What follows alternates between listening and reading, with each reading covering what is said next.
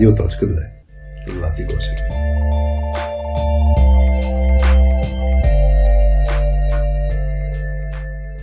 Привет на всички! Вие сте с Радио.2 без мама Васи Гошева и днес с един много специален епизод, защото сме аз, Хари, с Марто и Галю от Blue Rose и една сянка от Точка 2. Петя също е тук. Ще видим колко ще се включва. А, епизода е различен. Да, това, това, това ни е Z02 епизод, където няма да имаме супер тесен фокус върху а, soft skills, работа в екип. От друга страна, най-вероятно ще имаме. А, та, епизодът е по-различен по много линии. Ще се фокусираме върху темата с играта или изкуството да правим игри.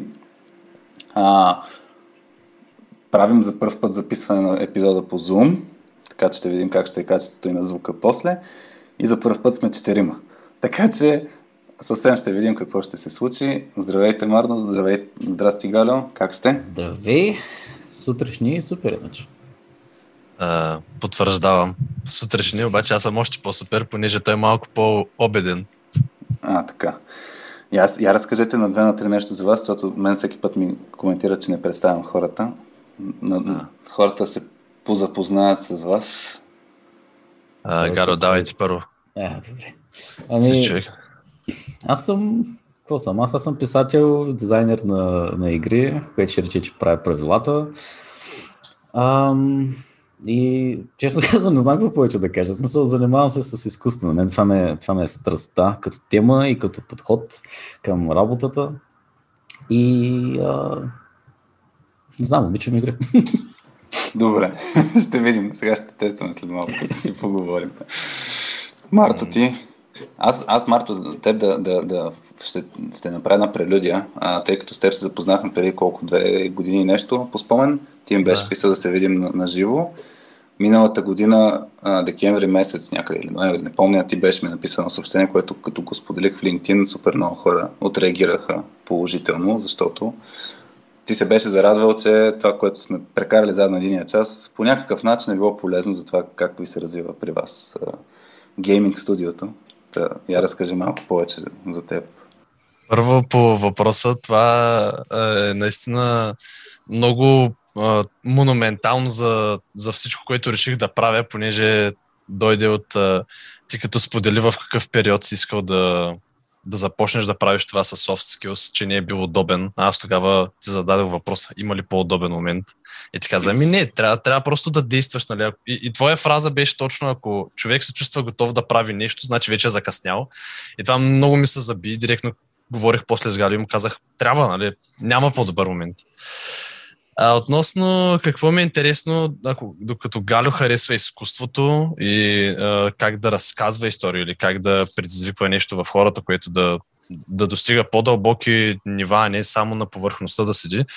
Аз в повечето случаи пък харесвам точно анализа и бизнес страната за тези неща. Как, примерно, хората харесват едно изкуство пред друго, понеже доста често ми се е случвало да, да, да видя едни големи блокбъстър филми, които всеки харесва, обаче някъде намирам някой мъничък филм, който се казва просто уникален и се чудя как това нещо не е видял повече свят, какво се е объркало по целия път. И това някак се доведе до добрия ни до пинг-понг метода, който имаме с него, че той вижда изкуството, а аз се чудя как това нещо хората да го оценят по начина по който е замислено. Е, може да се каже, че и двамата вярваме, че тази легенда за изстрадалия творец, който е оценен след смъртта му е нещо, което е напълно, напълно може да се избегне и не трябва да се случва. Да. Някак въпрос на лична отговорност, така, нали? Не просто да направиш нещо, ами да взема да го намерят хората. Да. Супер, да. Това, това е със сигурност тема, която ние с, с екипа в точката се вълнуваме покрай, не само покрай игрите продукти, които правим. Добре, значи най-вероятно ще ги зачекнем тези а, теми. Аз да ви, да, да ви а, да, като говорим за изкуство, днес, днес ми направи а, впечатление една статия, как а, а, вече а, игрите се използват за всякакви неща, включително за, едно за фотография. Тоест в момента а, ми попадна статия как хората правят снимки от а, игри, които са много реалистични, тъй като нали, вече световете, които се създават в тези игри са много динамични, не са, в смисъл, има, има елемента на, на такива рандом ефекта, нали, произволни неща да се визуализират. И хората са почнали да правят фотография вътре в а, в игрите. Така че със сигурност от гледна точка на изкуство много нещата се променят. Не знам откъде да почнем. Защо... Със сигурност ще е много, много а, забавно как ще е динамиката между четиримата. Нали? Кой, кой говори, кой не говори. Така че за слушателите не знам колко ще е лесно да проследят гласовете ни. Но а, защо... Айде, ще тръгна... Айде, откъде да тръгна? От, от... Защо това изобщо тръгнахте да правите игра? Ами, добре. По принцип аз не исках да правя игра. Ще започна от там. Защото дори пред тези години, когато нали, си чудих какво да правя точно, въпреки, че нямах никаква идея какво ти коста да направиш игра, пак знаех, че е повече от това, което бих сметнал за нормално. А, и затова си казах, знаеш ли, аз искам да, да творя истории, защото аз тогава бях преживял една невероятна история и, и за първ път някак се, а, се сблъсках с силата на думите да, да провокират емоции. Беше като магия за мен. Нали, чета някакви думи, следващия момент плача, после се смея, после обичам някакви персонажи, как така. И това нещо ме провокира да, да изследвам тази пътека и си казах, добре, нека да направя книга. Само, че колкото повече си мислех как да я структурирам и какво да напиша, толкова повече интерактивни похвати ми идваха на ум. Винаги си мислех, да, нали, аз мога да кажа героя какво примерно е направил тук, или мога някак да, да, да накарам читателя да провокира това действие и това да го направи много по-лично. И в един момент просто приех реалността и си казах, да, аз май не искам да пиша много книга. и тогава казах, добре, нека да бъде визуален роман или визуална новела, което представлява дигитална книга с а, аудио-видео компоненти, нали, с музика, с звукови ефекти. Той е като междинната точка между игра и, и книга, общо взето. А, тръгнах да, да, да правя нещо такова с а, един тогавашен съученик, който сега всъщност пак е в екипа не. Беше незабавно, обаче колкото повече продължах с това, все повече и повече смисля за интерактивната част и после пак така си казах, добре, явно, явно ще правя игра, няма как. И а, това доведе до реално до началото на историята ни с Марто, понеже по това време ние с него въобще не бяхме близки, само се понасехме. И, и тогава нали, той започна да проявява интерес към тази маркетинг страна. И един ден той се появи така и века, добре, нали искаш да го правиш това нещо, айде да ти съберем един екип да го направим. И аз казах, готово, навима, правим го. Аз, аз спомням, тъй като ви слушах нали, наскоро в, в, в Светофар се казваше подкаста, нали така? Да. А, и, и, и там ми направи впечатление точно, че и двамата нямате опита на, на програмисти. На, на, обикновено, всъщност аз, моя личен опит, съм стартирал а, два пъти и да правя игри. А, щях са такива стратегически игри с приятели първо. Даже има, има имаше. Даже е, един приятел, който в момента живее в Австралия, беше написал история за трите раси, които какво се е случило нали, с тях. Много готина история, трябва да изнамеря а, какво беше, но тръгнахме да правим някакви неща и после се, се спряха нещата. Смисъл, не мога да определя точната точка, защо се спряха, но имаше и в смисъл, писахме, писахме код. Разбира се, не сме стигнали до някакъв етап, който да е игру, и, игри, е, игруема. Как, как е прилагателното? Да можеш да играеш а, играта. А, после с един друг приятел бяхме двама, стартирахме пак да играем. С Петя, като основахме точката, всъщност първото нещо, което правихме, беше да правим игра като продукт. И, и трите пъти, да кажем, в момента тези игри не са видяли бял свят. А, и мен ми е много интересен този въпрос. Какво... Значи, дали не трябва всъщност да не си програмист, за да, за да довършиш и да стигнеш до края, въпреки че има много история, където все пак програмисти са стигнали до, а, до, до завършена игра. При вас какво ви кара да не спирате? Защото това за мен е, а, нали, да имате вече екип, който активно работи по това нещо, колко сте в момента 8 човека по спомен сте като, като екип. Да. И как стигате до този, до, до този стадий, така че да не се откажете? Е, това ми е на мен много, много ми е любопитно да стигнете да имате работеща игра, която да, да ви носи хляб на масата, да ви, да ви поддържа нали, интереса и да не се отказвате. Марто, искаш ли да започнеш ти, че аз мога тук да говоря за пирамиди след това? за пирамиди ли? Фараоне. да, да, да. А, как не се отказваме? Ме, ние много пъти сме били, честно казано, на момента, в който всеки напуска Дискорд и просто казва, знаеш какво, аз отивам да работя програмист, ти отиваш да работиш в а, някъде другаде, след 10 години ще се видим някъде на събиране на класа. Но мисля, че един от бонусите със сигурност на, на защо не сме се отказали е а, свързвам го с това, че нито един от нас не е програмисти, го говоря като, като а, страстен програмист. Има хора, които много обичат да ровичкат коти, да разбират неща, как се случват, как се разглобяват, сгубяват. И това, е, това за мен е, изисква един менталитет, който е дай ми нещо да го разчувъркам и аз ще разбера как работи добре, но, но е малко по-от към механичната страна. Не е свързана с емоциите, не е свързана с човешки аспект, с това как това, което създаваш, ще повлияе на някой. И затова според мен идва една стена, в която тези хора, които са добри в механичното, срещат момента, в който казват, окей, ама те сами разбират се едно, че нещо в историята или в играта, които искат да правят е грешно, не, не могат да го, да го центрират къде се намира. А точно за тази работа ти е нужен някой като, примерно, стори дизайнер, който да разбира историята къде се движи, какво се случва. Нали? Има, има, примерно, като четеш книга и в книгата нещо се случва на последния ред на страницата и като разлистиш страницата и се отприщва тотално едно друго усещане, което ти можеш да го нагласиш така да се случи.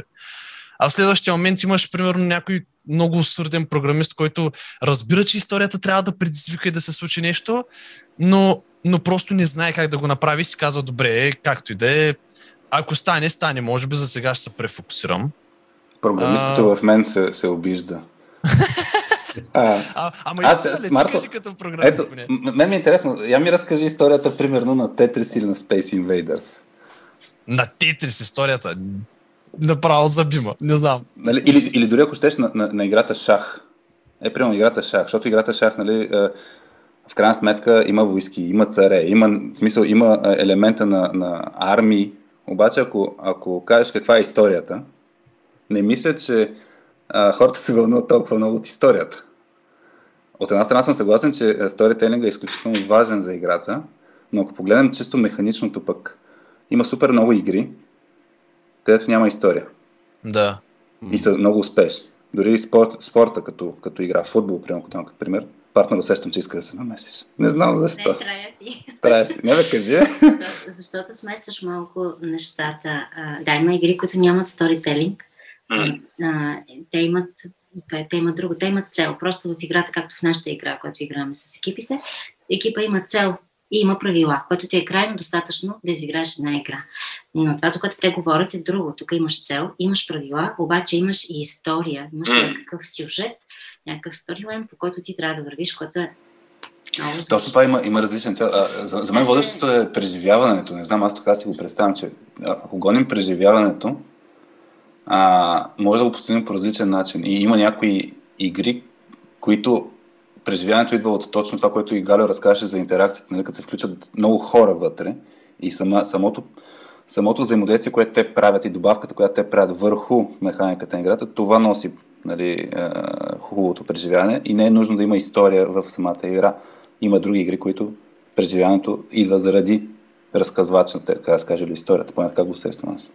Да, реално е нормално да се смесят темите и то това е една от големите трудности при правенето на игра, че то включва толкова много дисциплини, че нали, да, гадно е. Но принципно, ако, ако захванем този пример с шаха, а, и може би не толкова частно за шаха, колкото общата идея, нали, че има игри, които не, не съдържат тези, а, под, да, да ги наречем творчески компоненти. А, значи, за мен първият въпрос е де-факто точно каква ти е целта с тази игра, за кого е и по-конкретно дори, когато играча ще играе тази игра, с каква идея навлиза в нея.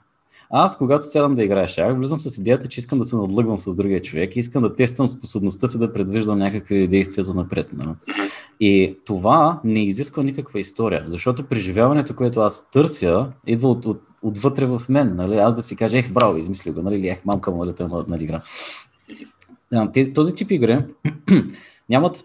А, те биха могли да имат потребност от, от история, но нямат де-факто нужда. При тях историята се гради от играча. И това, което те се нуждаят, е такъв а, набор от правила, които да провокират хората да се създадат сами историята. Да, да кажеш, аз тук сега позиционирам пешката и ще направя мат, обаче в последния момент той нали, ме надигра някакси и бам, ех, каква невероятна игра стана. Нали? От друга страна обаче има игри, които, чиято стойност или, а, или стойността на тяхното преживяване по-скоро а, се намира в нещо друго. И когато парално казах, че ще говоря за пирамида, имах преди точно за, за, за това, понеже аз имам една теория, която разработвам последните няколко години за, за пирамидата на дизайна. И грубо казано, това е нали, идеята, че а, когато разработваш дизайн, той може да се раздели на три етажа. Имаш висшия дизайн, имаш средния дизайн и ниския дизайн. Като висшия дизайн представлява визията ти. Какво постигаш? Нали? Какво ще постигнеш това? Средният дизайн ти каза какви са компонентите, които ти позволява да го постигнеш и ниския дизайн е реалната изработка вече. Нали? Как всеки от тези компоненти да бъде изработен така, че да се изпълнява функцията. А, и когато се правят игри, и сега говоря вече за дигитални игри, м- по подобен начин може да се разбие, а, да наречем, стоеността на преживяването на три етажа. Най-низкият етаж е самият геймплей, самите правила. Като там, принципно при дигиталните игри се структурират като цикъл. Нали, почти винаги, не, не се сещам в момента за пример, където не е така. А, след това, вторият етаж представлява нещо, за което нямам много добър термин все още, но аз го наричам преживяването на играча. И какво имам в предвид? А, така да си подредиш правилата на играта, че а, да ти накара да се чувстваш като нещо. Ако темата на играта е, че ти си рицар в средновековието, който броди с полята, механиката на играта е да яздиш кон. Обаче аз така трябва да я наглася тази механика, че докато го яздя коня, нали, се чувствам като рицар, а не като поредния човек с кон, разбираш ли?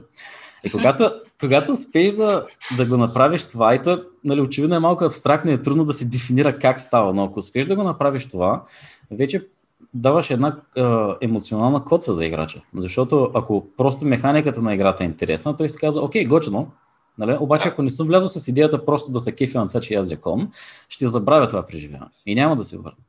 Обаче, ако аз яздейки този кон си каже, ей, гати, нали, аз съм направил като рицар, тук, нали, мали, че е интересно, това го запомняш и на следващия ден си кажеш, аз и днес искам да съм рицар. Айде да вляза пак. И третия етаж на пирамидата е, е вече историята, която стъпва върху това преживяване, за да може да, да му даде структура. Понеже да, аз може да като игра тази игра с кон, действително да се чувствам като рицар. Обаче ако нищо не се променя, това става скучно в някакъв момент.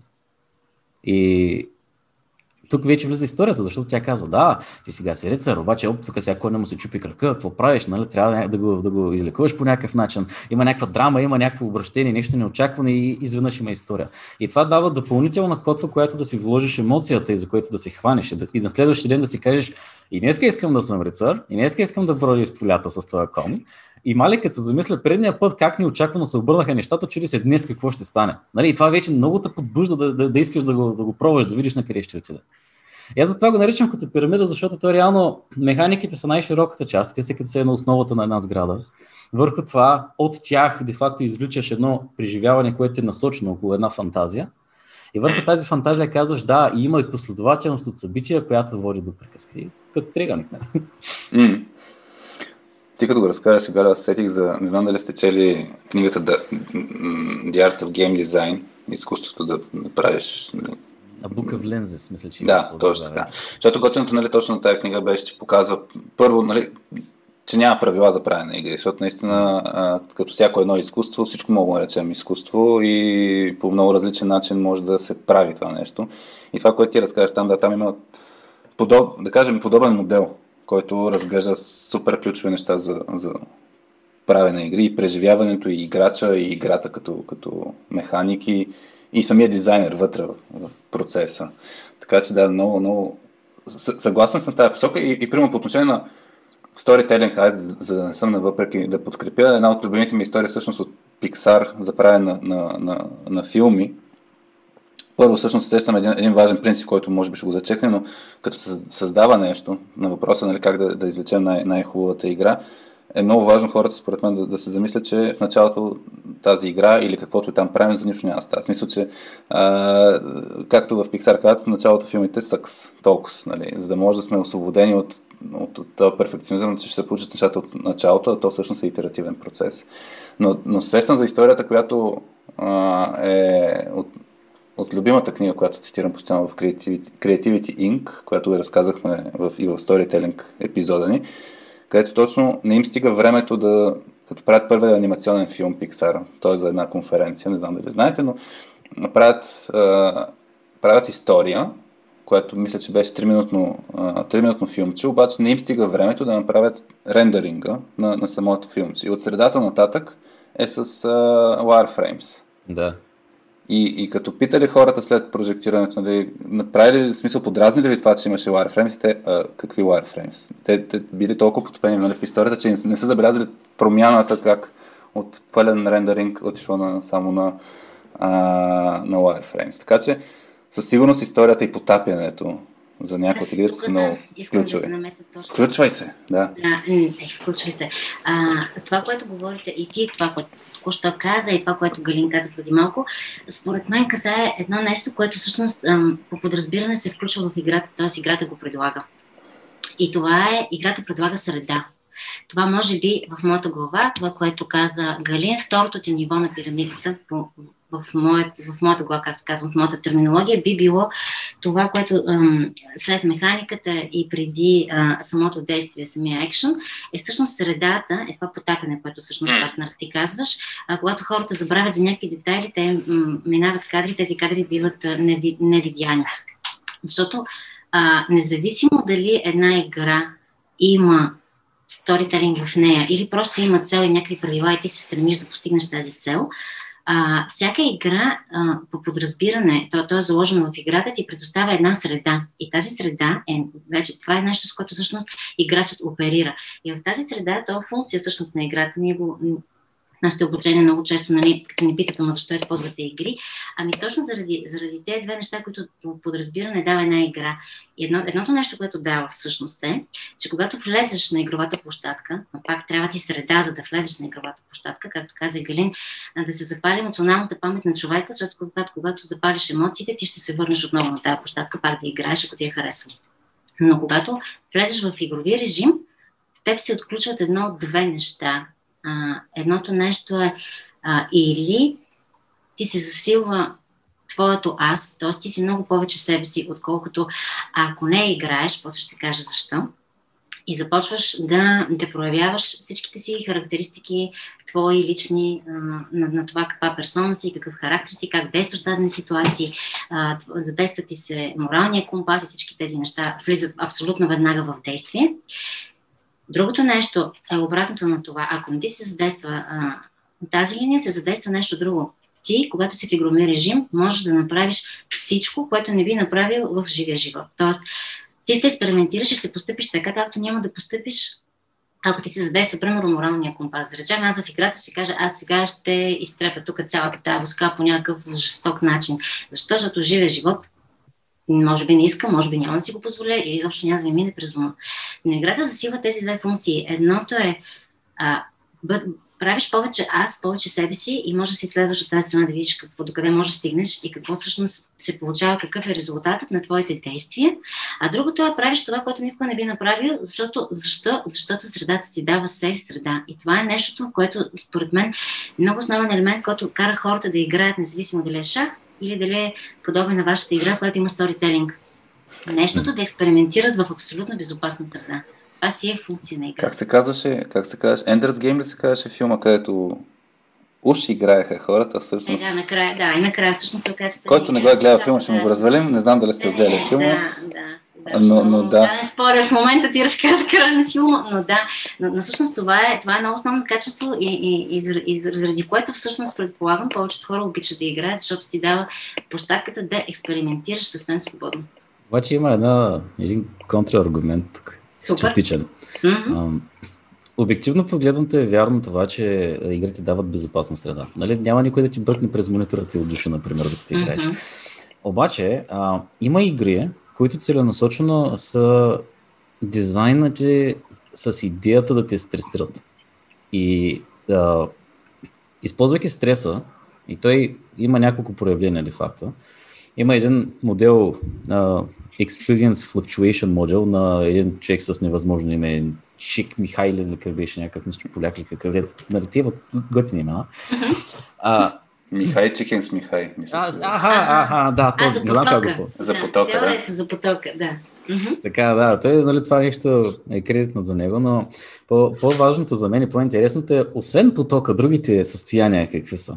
Има игри, които насочено а, се опитват да те, да те стресират, за да може а, да подсилят после позитивните емоции, които получаваш, примерно, когато стреса бъде освободен.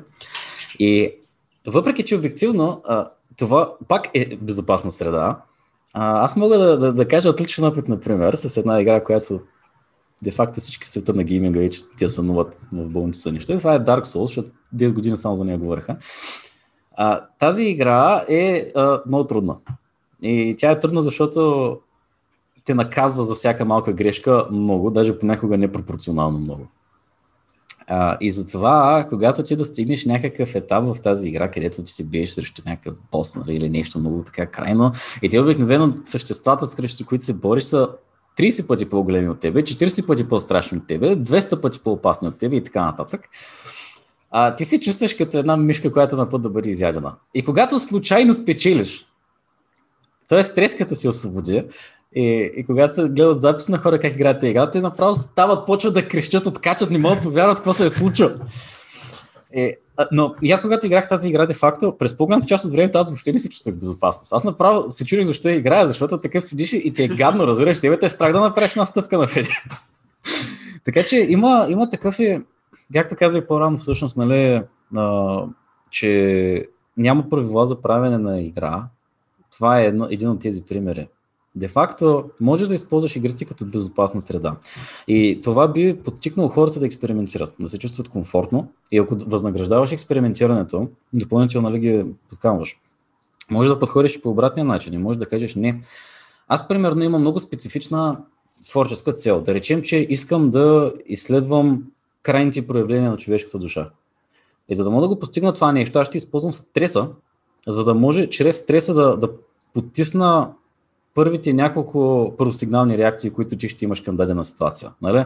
Ако ти си много стресиран, и това е абстрактен пример, се надявам да, нали, да го разберете. Ако ти си много стресиран и се появи някакъв непознат да говори с теб, едва ли първата ти реакция ще бъде здравей, какво става, как си? Нали? Няма и да си сравнително приветлив. Има голям риск направо да си агресивен към този човек.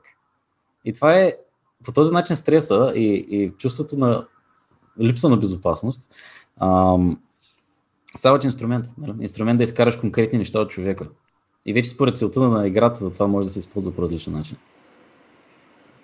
Да, това за какво използваш целта, цел, играта, всъщност каквата е целта, е различна от целта, която е заложена в самата игра. А, подобен партнер на нашите обучения, на едно от нашите обучения, като предполагам си го разказвам много пъти в нямам представа в подкаста. За първ път сигурно. За празния Сега стол. Никой не го е цело това нещо. така, целта, да, целта на екипа, целта на екипа всъщност е да победят нашият отбор. Те имат враг, срещу който, си, срещу който играят и, и всъщност целта, тяхната цел, целта на самата игра е победете а, врагът, който играе срещу вас. Но нашата цел на Хари и на мен с тази игра не е екипа да ни победи, а екипа да се учи чрез метода на експериментиране, което са две различни цели, обединени в това, което всъщност ние правим. Имаш външна един вид и вътрешна цел. За какво използваш играта? М. На мен по-рано ми хрумна примера за играта Hitman и то по-скорите, по-новите инсталменти на Hitman, понеже като Петя каза за леерите, които се разкриват за аз, Uh, и, и целта ти в играта, да кажем, примерно нали, в Hitman, целта ти е uh, или имаш да стигнеш някакъв обжектив, или трябва да убиеш някой. Обаче те не ти казват как да го направиш и имаш буквално хора, които влизат и се стремят да направят хедшот на абсолютно всеки един. Има такива, които взимат кенчи с домати, което има физическите стойности на кенчи замерват другите гардове с кенчето, за да ги убият, за да е интересно. А има и такива, които се прокарват като някаква нинджа през всичко, отиват, убиват го изчезват. И това е точно, нали, всеки, можеш много ясно в такива игри, които ти казват, ти си на точка А, трябва да стигнеш на точка Б. Как ще го направиш, от теб зависи. Много ясно се проличават точно тези качества, нали? Ти какво, как фейсваш а, конфликта или какво правиш, как го правиш. Аз, аз се сетих, Марто, ти сега като каза, сетих като бях а, малко, като излезе Grand Theft Auto, първата версия, първата игра, Grand Theft Auto. А, и, и тогава, нали, концепцията беше сходна от гледна точка на това, че имаш мисии, нали, какво да. трябва да направиш.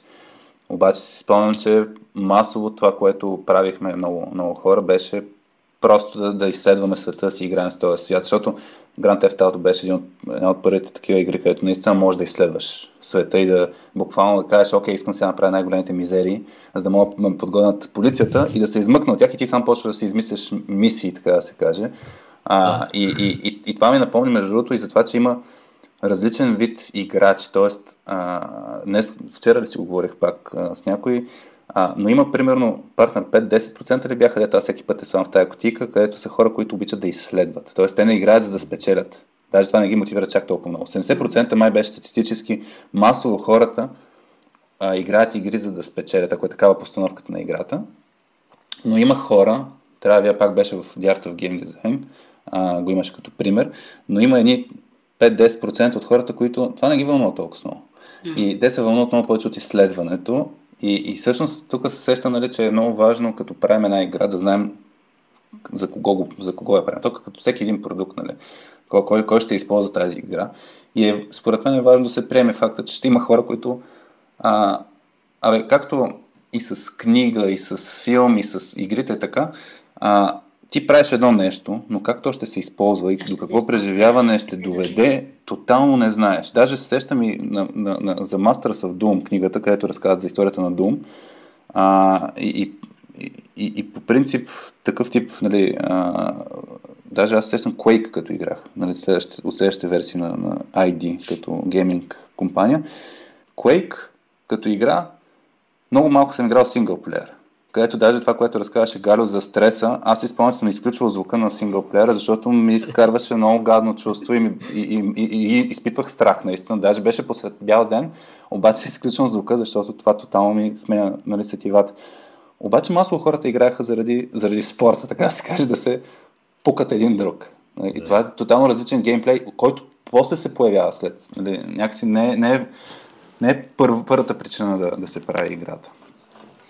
Това е много да. особено това. Значи има, има няколко проблема. Първо, заради това, че правилата на в случая на видеоигрите, разбира се, не само на видеоигрите, но при тях се наблюдава това, те са доста комплексни. Дори в най-простите игри понякога, а, за да може тази игра да функционира и да се обединят всичките елементи, нали, аудио елементите, визуалните елементи, геймплей елементи и така нататък, а, както споменах и по-рано, нали, структура се на цикли играта. И понякога тези цикли стават доста комплексни и се състоят от множество етапи. И, например, в нали, един от най-разпространените категории игри в момента са тези, които имаш някакъв вид приключение. От точка А до точка Б минаш през някакъв вълшебен свят, правиш нали, някакви интересни работи. А, и в тези игри обикновено имаш един етап, който е чисто exploration, който ти да изследваш света. После следващия етап е примерно да събираш ресурс или да си биеш с някакви неща. И третия етап е обратното на втория. Нали? Ако на втория се събира ресурс, на третия се биеш нещо или обратното. Нали? Много често игри като Fallout, като типичните Open World игри, много често функционират на този принцип основен. И сега интересното е, че всеки един от тези етапи може да е отделна игра. Един етап е чисто exploration ти можеш, де-факто, ако си такъв играч, можеш да решиш, че аз просто няма да продължавам напред, аз просто се лутам. Нали? Много хора го правят това. А, и, и това е особен проблем, защото то не е лошо само по себе си. Обаче ти, ти правиш играта с някаква идея, искаш нещо да се случва, играча да има някакво преживяване. Обаче, за да постигнеш това нещо, ти трябва да направиш три малки игри, които си комуникират и се, и се подпомагат една от друга. А вторият проблем около това нещо е как за Бога да го рекламираш това? Как да кажеш на твоята таргет аудитория, че всъщност това е за тях игра, защото те могат да си кажат, ами аз като гледам половината време го прекарвам да се лутам. Нали, и ти примерно казваш, да, да, да, защото нали, после когато се сбиш с нещо е толкова по-интересно. А, как да го разбере човека, примерно? А, интересно. Е, ти, ти правиш продукция една идея, пък ти хората взимат четири различни неща, които ти си очуден защо обръщат внимание на това. И, и ти си такъв, да, нашата комба система е най-доброто и те, мале, видяли и март стила. И ти си такъв, хора, не, геймплея, геймплея, моля. Това не ти ли напомня, като бяхме на, на конференцията за тези а, на The Search, мисля, че девелоперите, нали имаха лекция. А, за ламарината, където да, да, да, да, да. да. Как, разкажете. Бяхме на тази конференция DevPlay, румънска е тя, и за разработчици на игра. И нали има лектори такива и workshop и голямо събитие. И създателите на, ако не греша, мисля, че беше да Search и да Search 2 играта, не им помня името като студио, имаха тяхна лекция. И имаше един момент, който не беше много смешен, понеже те викат, нали, и ние се направихме едно ниво. Идеята на това ниво беше, че нали, нали имаш пътека направо, да се стигнеш целта, обаче има една такава полускрита отбивка в страни, където а, нали, има готини работи да ги намериш. И те викат, нали, играхме си много добре, така, сложихме осветление, нали, леко да ти дърпа окото на там и геометрията на пространството, така че да, да, да усетиш, че има дупка, има пътека нататък, нали, много са го изпипали така, така. И тръгват да тестват играта с някаква таргет група, фокус група такова. И, и абсолютно никой не го отразява това нещо. Ама по никакъв начин въобще им минава през ума, че съществува такова нещо. И те, нали, разправят как седят петима души в а, залата, нали, гледат на телевизор, как играят, всички крещят за някакви, а не, не го ли виждат, това слепили сте. Това е, това е много интересно. Е, и той, той даже завързано и, и с концепцията, доколко даваш контрол на играча, доколко го, му го взимаш. И си спомням, че имаше... А, аз всъщност две неща се сетих сега, като го разказваш това. Първо в, в Castle Wolfenstein играта, в Wolfenstein 3D, извинявам се, играта, а, спомням си, че а, бяха вкарали така for fun скрити стаи, нали, които като натиснеш някъде някоя стена, изведнъж се отваря нещо, май така било for fun. И, и, и се е видял как всъщност масово хората, не знаем защо, просто минават по стените и цъкат, нали, и, и, и се открива това нещо и после го вкарат в, нали, а, изобщо като концепция да има такъв вид скрити стаи. А, защото явно хората обичат да експлорват. А пък а, това за контрола, сещам си имаше за, не си спомням коя игра, а, където май подобен експеримент са правили, нали, ако стигаш до някакъв финал бос, и, и искаш хората да отидат на конкретно място.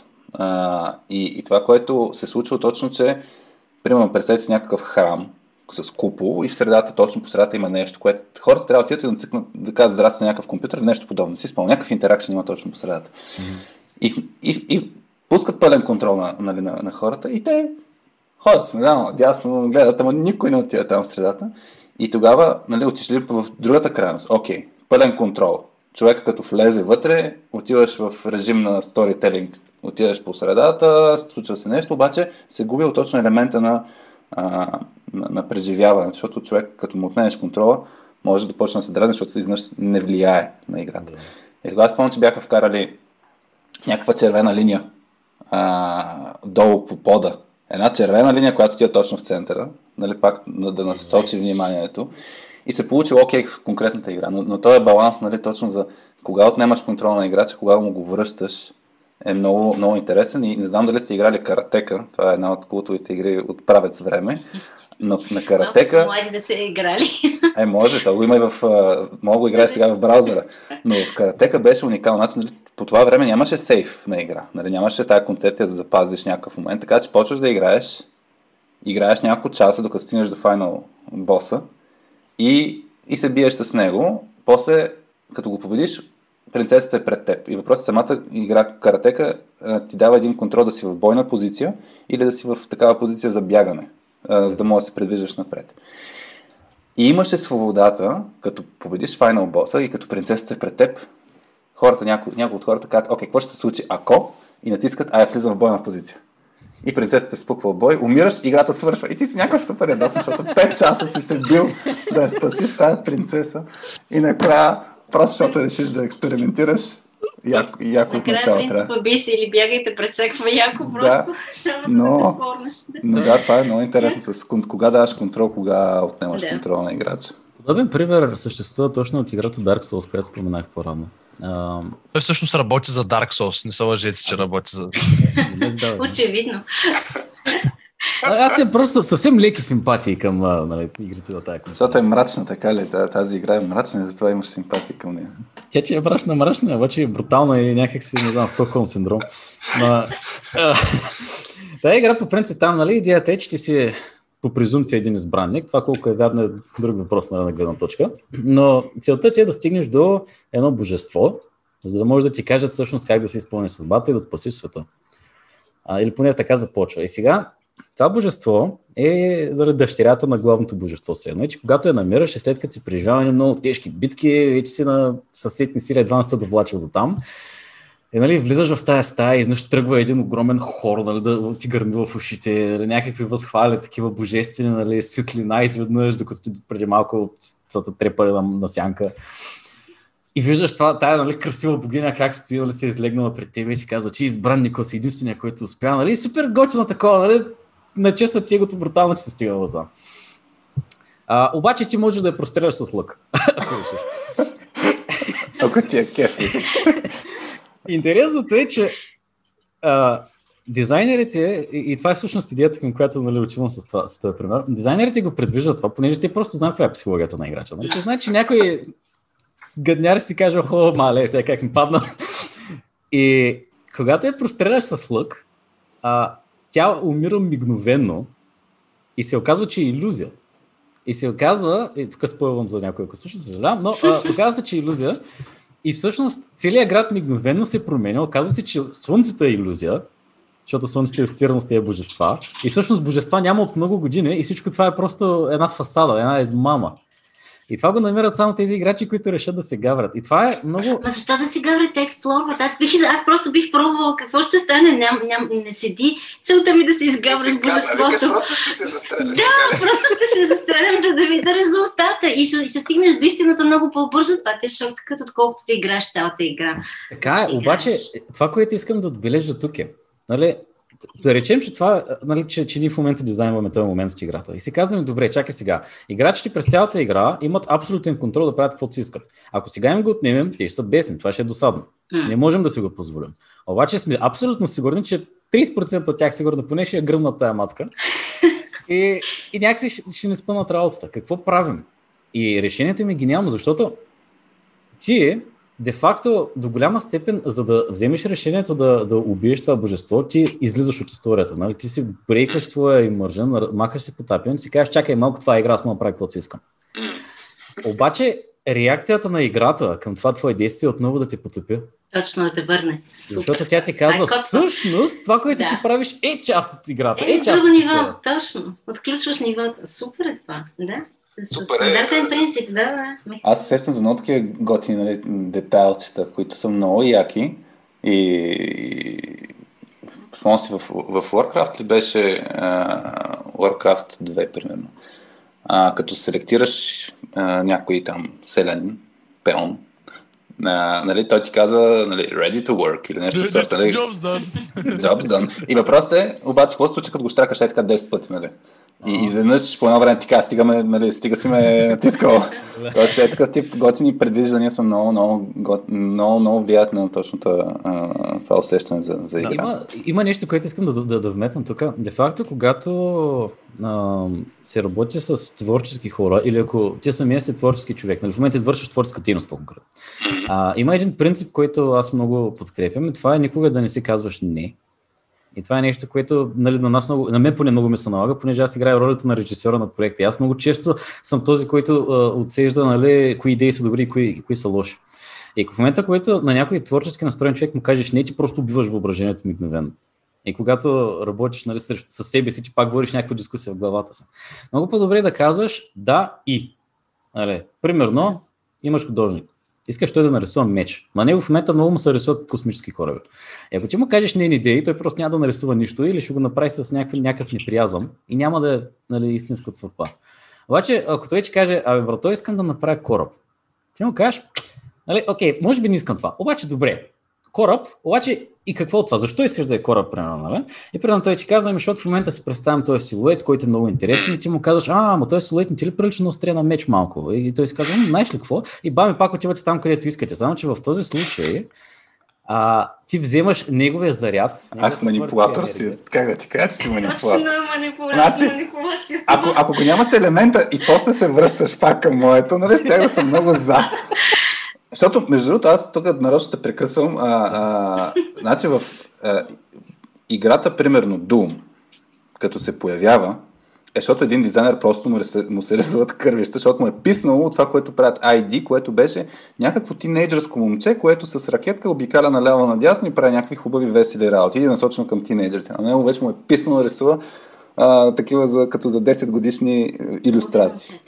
И, и почна да рисува точно мрачни, кървиста и, и, и хората си казали, окей, моля да приложим същия геймплей, нали? а, или подобен геймплей и да, да, да се насладим на това, ма без да се връщаме на обратно. Май сега ще ви задам, задам въпрос, подхващаме го малко към тази тема, ама как, точно как да не убиваме креативността, а как, как един екип, директно е Марто, на теб ще дам думата, че Галя трябва малко да го поспра да, тук да, за... да казвай, че им за... да време. Бе. Това беше тактичен начин, в който да ти го кажа. а, по грубия. Сега ще му убия желанието да споделя, защото е как точно със същия пример. Ама сега ще кажа да и. Хващаме същия въпрос. Как, как, да, как да стимулираме креативността и, и тук, за да съм в а, контра на, на, на идеята на Галю за това да казваме да, обичам примера, където с Петя сме го имали по отношение на перфекционизм, перфекционист, перфекционизма. Имаше един пример за това, като са правили играта на играчките, а, където един дизайнер, графичен дизайнер, много искал да направи супер много детайли. И в една сцена, а, ако си представите едно правъгълниче, нали, че е сцената, на една стотна отзад на фон има едни DVD-та, които са този графичен дизайнер изразходил не знам си колко време, две седмици мисля, да направи обложките на тези DVD-та, да са спрямо истински филми на Pixar и на някакви други известни филми. А, и това нещо се вижда за по-малко от секунда на фон на една стотна от, от, кадъра. Така че не винаги трябва да казваме да за някакви неща, защото имаме ограничено време. Та, айде, Марто, ти мисля, че ще вземаш и ти такъв въпрос, свързан с крайни срокове и с а, баланс на това как да... Като имаме крайен срок спрямо това, че всеки има някакви грижи или проблеми. Аз ще го извъртя. Аз ще го извъртя в друго. Ти го навърза с креативността. Това да, е. аз, ще го, аз знам това, де, че имаше вълнение около крайен срок, а сега, сега го обръщам по друг начин. Наистина, как да балансираме е това да хем да не убиваме креативността, а, независимо дали е свързано с срокове или с различни мнения, хем да имаме резултати. Първо само да питам, чуете ли дрелката, понеже почна симфония не. А, при мен. Добре, понеже той много обича да свири на, на контрабас и затова. Добре. А, много покани човека. за... Ми... Окей. Okay. Ще заходя по това аз как гледам и не знам дали е много по темата, но предполагам, че е. А, примерно, много, много компании съм виждал да, да се гордеят с това, че ние не микроменеджваме. Ние не се занимаваме с отделните неща на отделните хора. Но а, част от това, че ние сме по-малък екип и част от това, че ние поради това, че сме малък екип, имаме възможността много силно и емоционално и, и, и физически и, и на различни нива да, да се свържим един с друг. Аз обичам работата с а, хора по начин, по който да разбера, даже и на цената на манипулация, как те могат да видят неща в себе си, които самите те не виждат.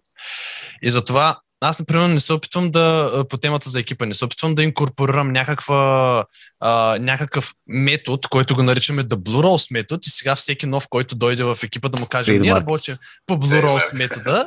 Да, ами Ами аз се опитвам да, да, да буквално да, да настроя копчетата на всеки един по-отделно, за което му трябва. Примерно този харесва да го надъхват, обаче онзи обича да си малко по-нежен. И аз нямам проблем с това, но това съм аз. И в този контекст, примерно, аз много обичам да чета за, за психология, защото в контекста на хората, ако ти можеш да разбереш, както и, и, и игрите, нали, хората и игрите се срещат точно при емоционалния етап. Ако ти можеш да разбереш този човек какво той чувства, без той самия да може да го пинпойнтне, аз вярвам, че а, можеш точно тази креативност да изкараш от него, когато той не знае. Или да дам пример, даже от, понеже вие казахте, че с примери по-добре. Галю много често е имал такива моменти, в които звъни ми и ми казва, човек, днес трябва да пиша примерно сцената или трябва да наредя нивото.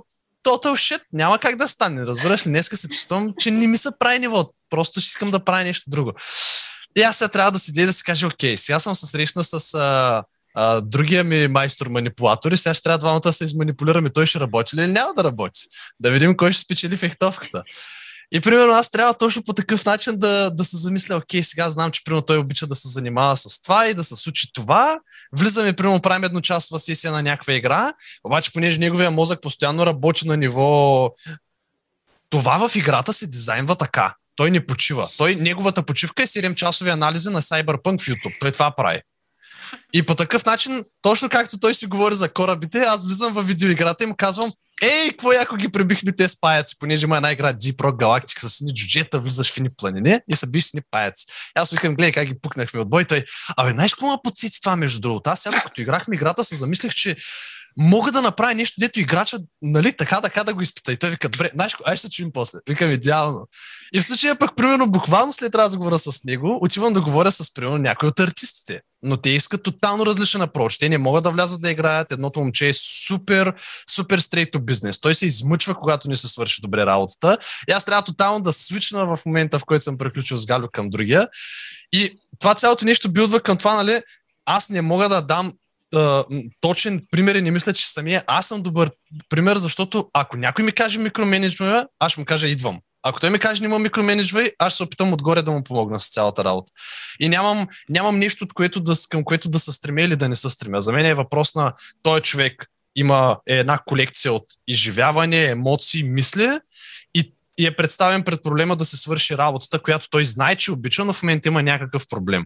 Как аз мога така да настроя него, че той накрая да си каже, абе, в крайна сметка аз съм си вкарал сам главата в а, ситуация, че няма да се получи, може да се получи. Нали? Както и Галю, да дам още един добър пример, преди два дена а, си говорихме за това как една среща и, и един шанс да се видя с тебе, mm. Хари, доведе до подкаст Светофара, защото те там са намерили и до играта и така нататък.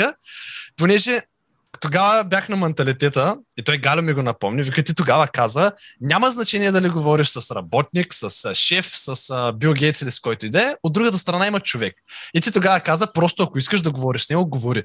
А пък сега в един момент почваш да спичаш и си такъв, ама тези хора дали ще ни пишат, дали ще ни отговорят. Вика ти заради собствения си съвет успяхме да стигнем до някакво колело тук, а сега сам се спираш. И... Да.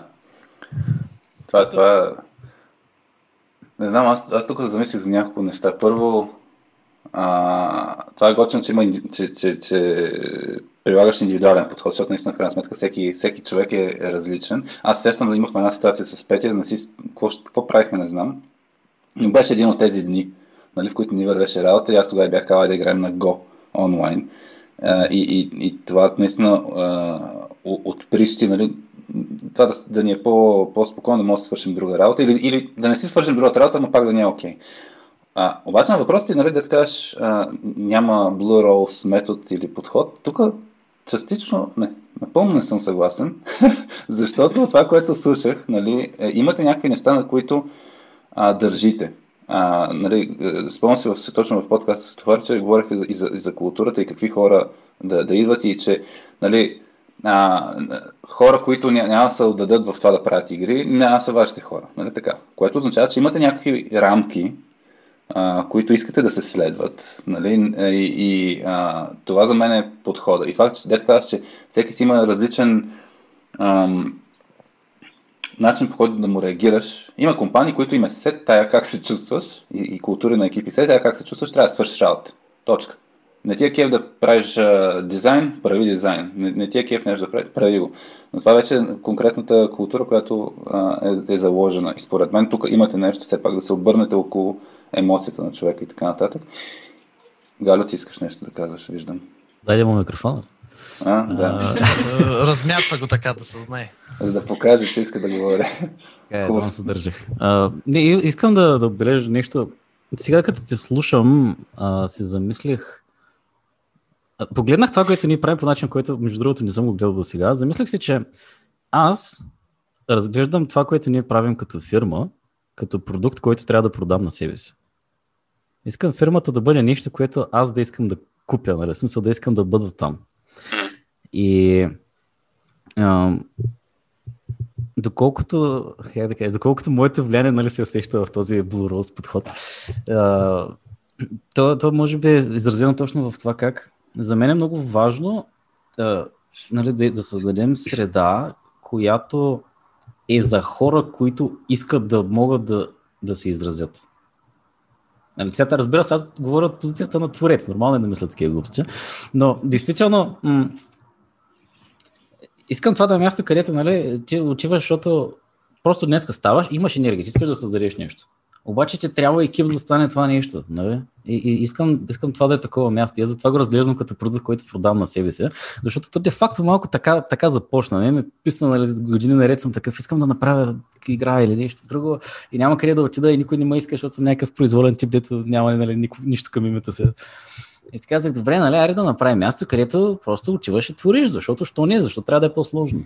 Е, може би Привилегията на малки екип тук също влиза със сигурност, понеже ние сме си говорили с тебе, че ако сме 50 души или 100 души, абсолютно няма как да обикалям с чек-листа и да кажа ти си добре, ти си добре, по-скоро ще, ще има някакво уравняване, но, но факта, че сме просто 7 човека, от които 4 сме били в един клас във Варна и другите трима тотално кликнаха с нас като, като типове, не позволява ние да можем много чисто да комуникираме. И, и съм сигурен, че наистина надраснем ли евентуално по-голямо част от това, значително ще трябва да се адаптира нещо различно. Със сигурност, да. 8. Числото 8, като го стигнете, после трябва да се замислите. Това беше като... Това беше като... Doomsday. Край. Не наемайте повече, защото сте стигнали лимита. Просто това е прак, това е граница. И като минеш тази граница, дето да. правила на граничните зони, обикновено знаете, че там законите са други. Там не действат правилата, които ще действат под 8 и над 8. Но това е граница, при която вече като минете това число, ставате малко повече хора, които ще се съгласявате по-трудно върху едно и също нещо, го разглеждам ви като екип. Ако минете после числото 15-16, ще станете нещо друго, което още по-голям конгломерат, който отново ще имате прак и тези праговете от паси надскачане, което си е един друг вид игра, тъй като сте по игрите, според мен ще се справите с без никакъв проблем. Трябва да направя препратка към... И млъквам, обещавам, млъквам. Не мога да говорим. Да, това е идеята да си говорим.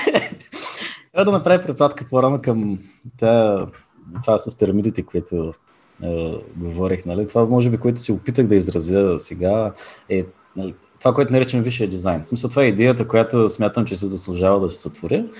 И това ми позволява и да съм оптимист по тази тема с разрастването на, на екипи, понеже стига това нещо да е фиксирано и да сме съгласни, че се заслужава, ще се намери начин да се адаптира нали, имплементацията на, на, на това нещо на, на по-низко ниво. Тук е много, много важно нещо, казваш, което е за, за екипи, особено пък и за стартъпи. Гледахме скоро едно проучване, което показва, че нали, анализ на не знам си колко стотин стартъпа, защо фейлват. И един от елементите е свързан с това а, фаундърите на, на екипа и то различните, на, точно различните роли, примерно, нали, ще окажа сега с типични роли като изпълнителен директор, като маркетинг директор, такъв тип неща. Ако те не гледат в една и съща посока, като визия, нали, а, обикновено огромен процент от компаниите после фейлват. Точно защото ядрото не е гледал в една посока. Няма проблем да имаме различни подходи, чрез които искаме да стигнем до тази точка, но въпросът е, точката трябва да е важна и това, което ти Галио каза за, не знам, аз поне така го долових, е свързано с смисъла. Нали, това, което да, искаме да, да правим. А, нали, а, е, ако смисъла е а, Абе, хората по принцип се мотивират от, от, от три неща. Вътрешните мотивационни фактори, ако ги хванем. Едното е, едното е да имаш тази автономност, нали, да можеш да влияеш върху кога да работиш, как да работиш, с кого да работиш и така нататък.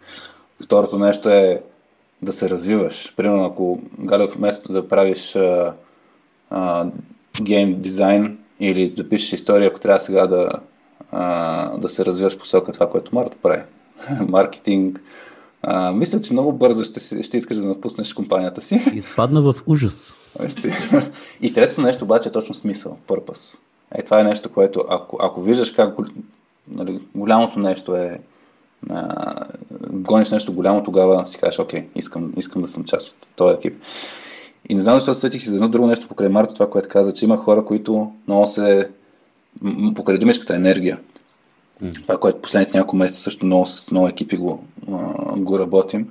А, че има хора, които за Working Genius Partner ще разказвам малко. А, Working Genius модела е това, че всеки един от нас а, губим енергия от някой тип дейности и печелим енергия от някакъв тип дейности. И всъщност, че а, ако създаваме нещо, не е просто, а, не са фазите ideation и implementation, т.е. да измислим нещо и да го имплементираме е една средна фаза, която е activation, т.е. как тази идея да бъде отсеяна и да а, бъде после а, да, да се... Да се м?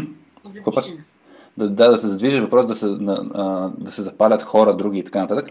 И има хора, примерно ти Галю каза, че много често трябва да отсяваш някакви неща, нали, да кажеш на хората, на дизайнери и така нататък, че това да, това не, като, чисто като отсяване на дали една идея е добра да. или да се надгради самата идея. И сега си представи, че този тип дейност не е твое, това, което се кефиш да правиш, защото е напълно възможно. Според този модел има три вида неща. Неща, които ти носят енергия и се кефиш. Мисля, примерно измисленето. Може да би... Аз очаквам по принцип от творците да са в една, точно в... А, а, те имат такъв вид, все едно, а, дарба а, на... Как се казваш партнер? А, ая, какво беше? In, in, in. Invention. Invention, да. точно. Да. Invention. Тоест на създателите те се кефят. Дай им, Създадеш дай, дай им въпрос, ня, някакъв проблем им да. дай, дай им проблем и те супер много се кефят да направят нали, решението. Обаче, много често, не, не винаги, ама конкретно за тези, много често дай им да, да имплементират идеята, да я завършат до край и те ще се демотивират супер много. До последния детайл, да. До последния детайл, ако трябва да са, направо ще се ли гръмнат. ти разкажа история? Разкажи история. Я разкажи история. Да, ами, Да, ще да мукваш. Нищо това в подкрепа Аз на модела. Е просто част от манипулацията на хората, ма слушат повече. А, да, понеже едно от готините неща, тук малко слагам кавичка на готине, това, че сме малък екип и че сме самолуки, е и че сме доста неопитни в много от нещата, които правим. И следвайки този принцип на работа, който преди малко споменахме, това означаваше, че доста дълго време постоянно се пробвахме да се адаптираме работния процес, така че нали, да, ни, да ни умъртвим желанието на хората все пак да творят това, което правим. И това в един момент доведе до ситуация, където а, аз се наложи да се занимаваме с точна имплементация на неща на ниско ниво. А, като в частност в момента говорим за създаване на визуални ефекти. Само, че тези визуални, не само ден, основно, тези визуални ефекти са де-факто програмиране. Нали, айде, визуален скриптинг заради програмата, която работим, но, но на практика е това. А начинът на мислене, който се изисква за тях, е много математически. И сега се получаваше точно ситуация, където аз измислям сцена. Написвам тази сцена, визуализирам тази сцена и после пиша и ефектите за тази сцена. И, и някъде вече стигайки към крайния етап на това нещо, много сериозно мислех да скоча през прозореца. Някак готино е да ги видя как се случват, готино е да видя идеята как заживява, но процеса на, на това нещо, дори да съм способен да го правя, ми изцежда много повече, отколкото нещо друго. И смятам, че това е като доказателство за това, което и ти казваш в момента. Точно да, силата на екипа тук се проявява. Друг ще свърши а, в тези зони, в които, примерно, ти нямаш толкова много сила и енергия. Не ти идва М. отвътре. И то въпросът е, че на някой друг, както Марто нали спомена, някой Ама човек си. от екипа, на него това му е сила, даже той се кефи да завършва неща. И ако му даш да завършва, той, ще му, той, е, той ще, просто ще печели енергия и ще се кефи да го прави, защото просто на него а, по друг начин размишлява. И въпросът е, че много често екипите точно това е, че всеки, тъй като гледа, поглежда нещата от собствената си призма и най-вероятно, ето Гало ти добре, което това разкажеш, искам хората да творят, да имат възможност да творят. Аз баз държа, че не всички във вашия екип искат да творят.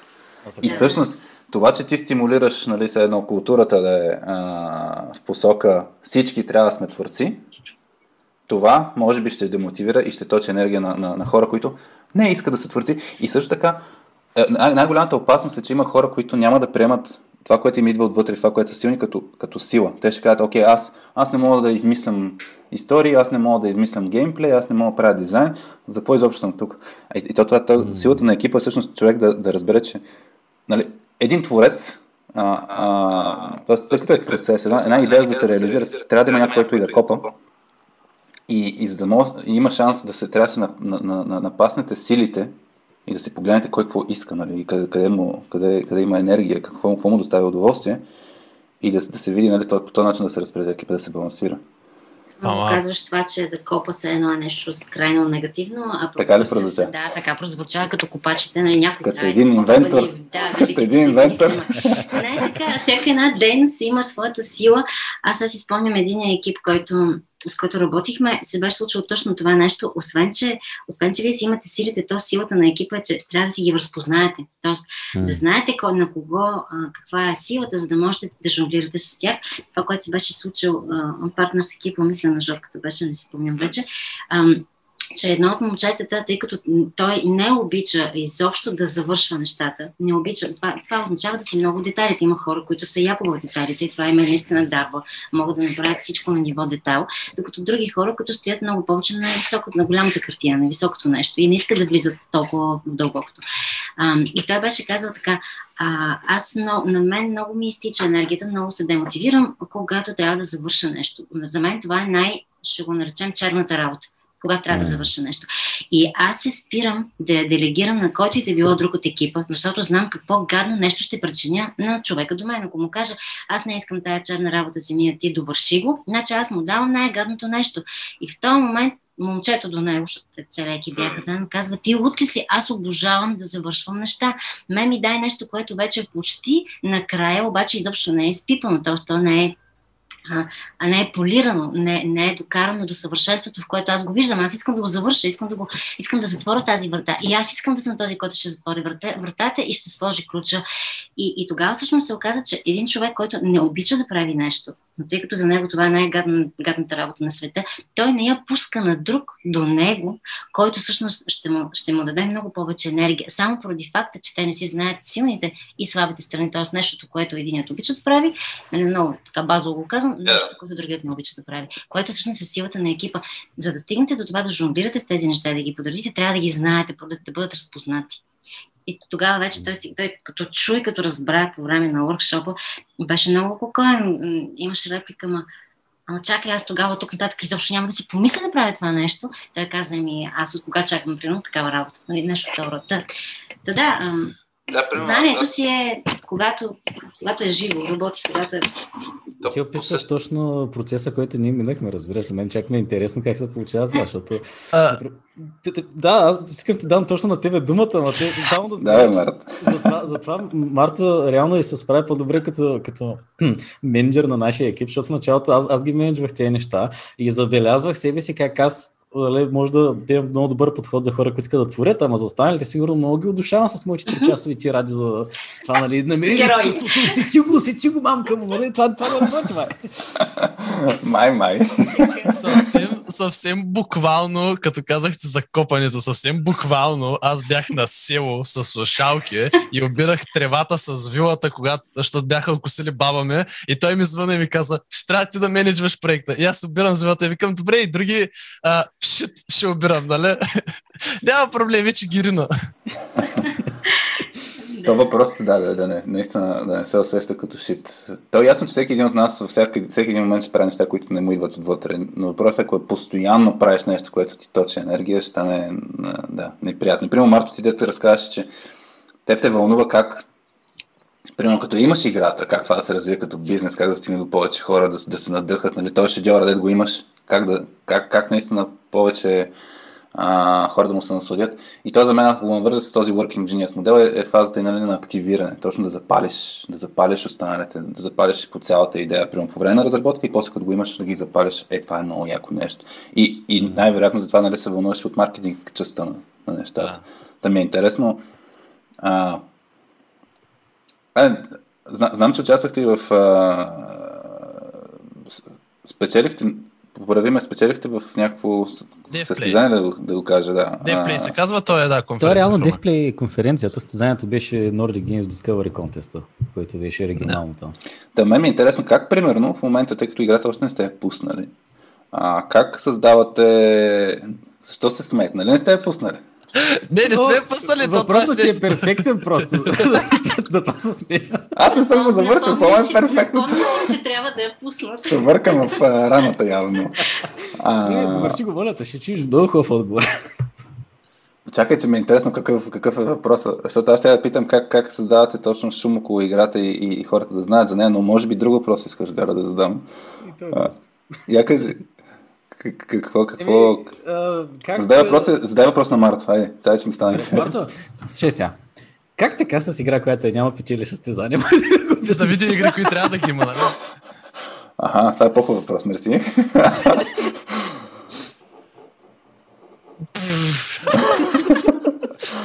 Не знам, много е странно. Сюрреалистично е. Странно е просто. Защото ние наистина ние в момента, така, вече имам шанс да дам обяснение за нещо, което в Светофар не успях, понеже ми казаха, че говоря с много чуждици и никой не разбира. И ако баба му чуи подкаста, няма да разбере какво е Vertical Slice. Затова сега ще дам обяснение.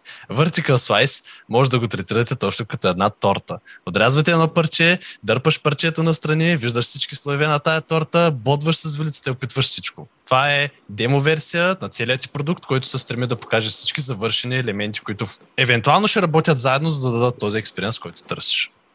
Да, mm-hmm. ние в момента сме към приключване на Vertical Slice. На парчето торта. На, на, на парчето, да, ние в момента го мажем, слагаме блато, вкусяваме шарена сол, миродия, всичко го мятаме. ли слагаш на торта, бе, ма? Така, аз правя каквото си искам, затова ме мъж в екипа. Солта е, да, солта на живота има една приказка, така че е много ключова, да, ключова съставка е солта в тортата. Нали, сте, нали роза имате в името, значи ако няма шарена сол в тортата, не знам. Малко лютеница страни. Ужас. Така. Е, и, и, я разкажи, да, как се случиха нещата, какво, какво представихте и... без, да, с парче торта на състезание за торти. Не, ние спечелихме с блат. С блат торта спечелихме, не с парче торта. Прекрасно.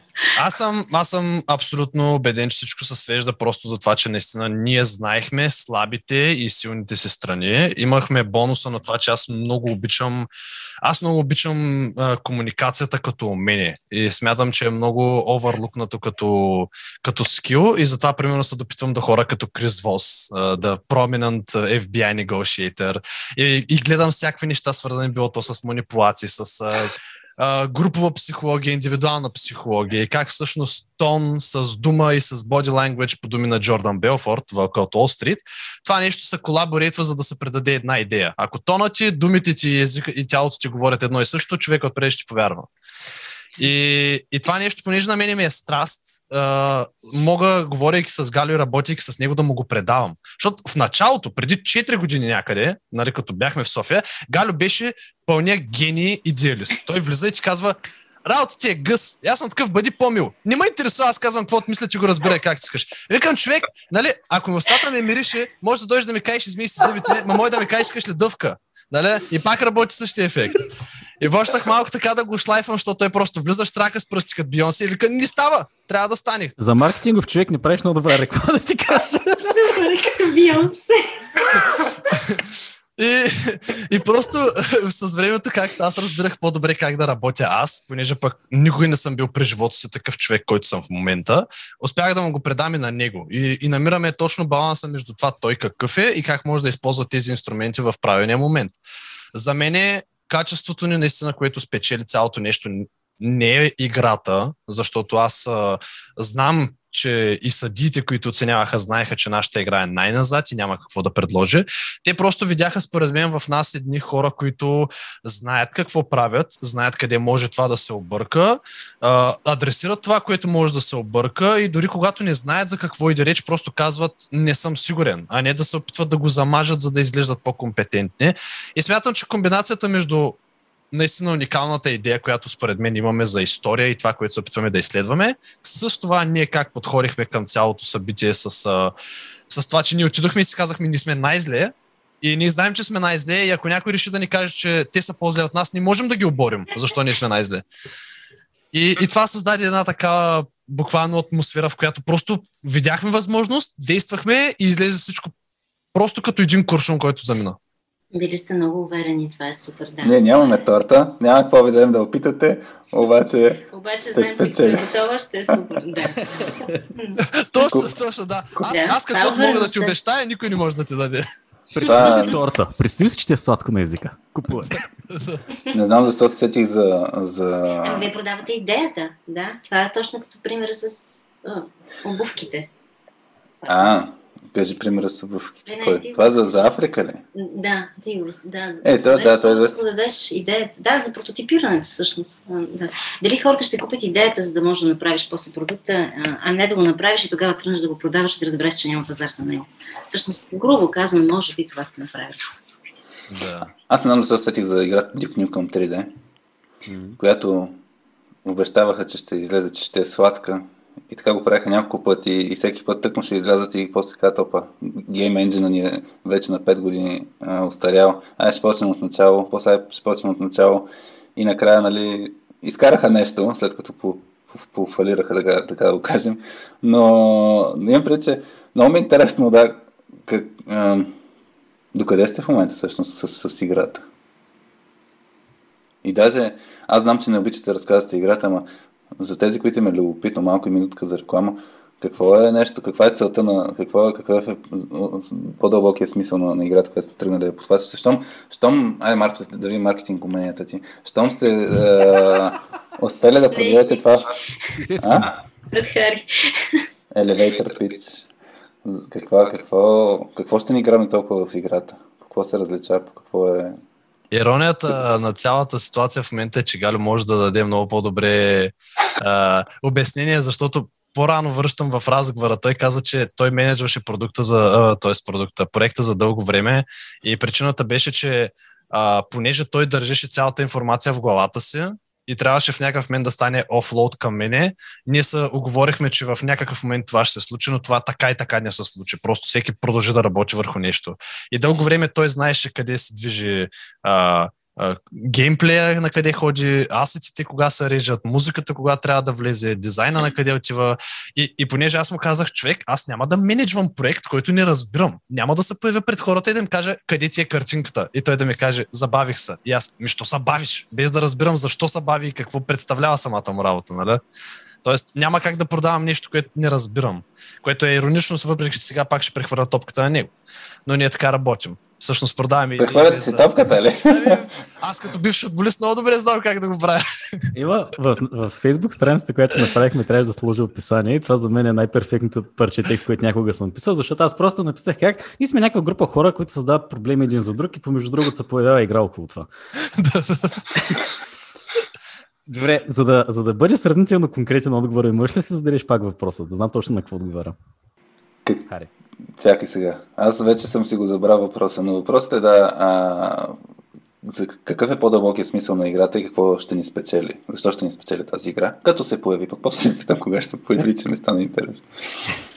Ами, ам, това, което първоначално може да ти заинтригува в нея е на общата и тематика. А това, което ще ти спечели, надявам се поне в последствие, като нали, някой, който да го запомня, е извода от цялото преживяване. Самата тематика се върти около а, идеята как изглежда вътрешния свят на човек и как той бива повлиян, де-факто.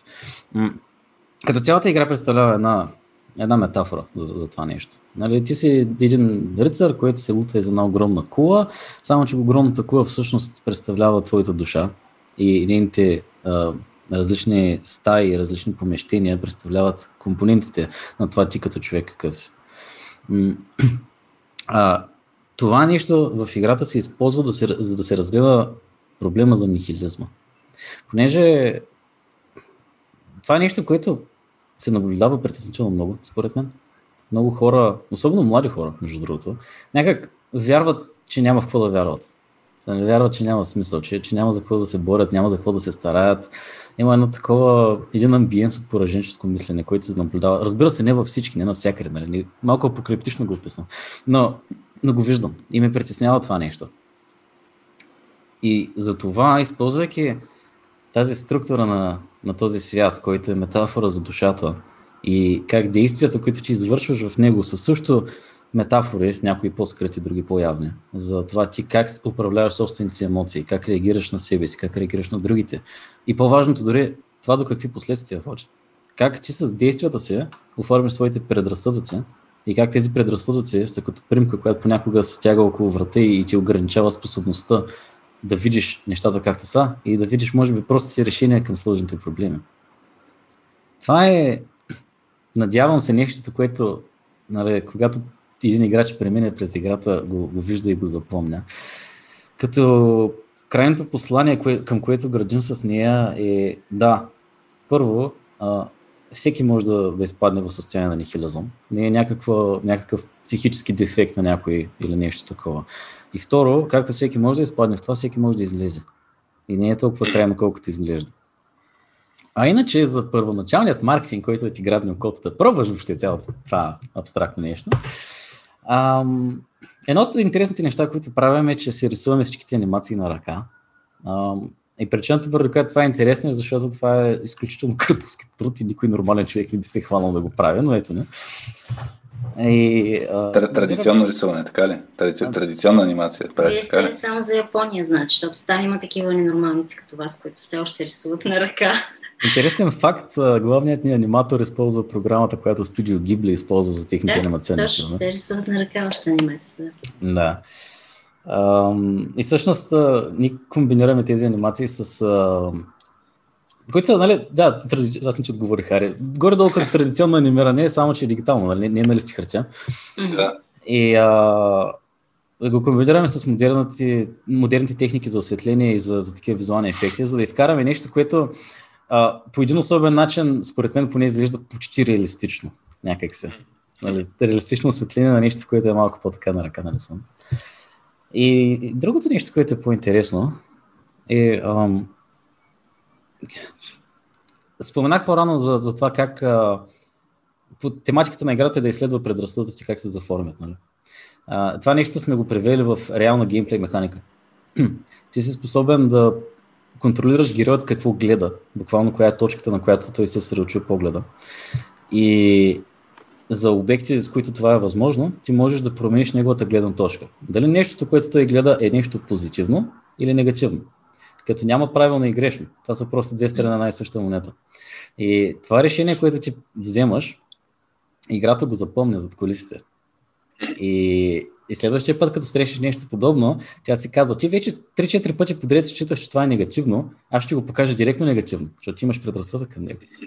И понеже имаш предразсъдък, ако се опиташ да го погледнеш като позитивно, може да не успееш, защото ти може би не помниш как. И това нещо позволява всъщност ти в началото навлизаш в това, без много-много да, да знаеш какво те очаква. И колкото по-напред стигаш, толкова повече тези неща се заформят и се достига позиция, в която ти срещаш неща, които ти се явяват а, в вид, който за теб може би е неудобен и ти буквално не можеш да направиш нищо по въпроса, или поне не директно. Нали? Трябва да, наистина да се пребориш с, с тези предразсъдъци, за да можеш да го видиш по другия начин.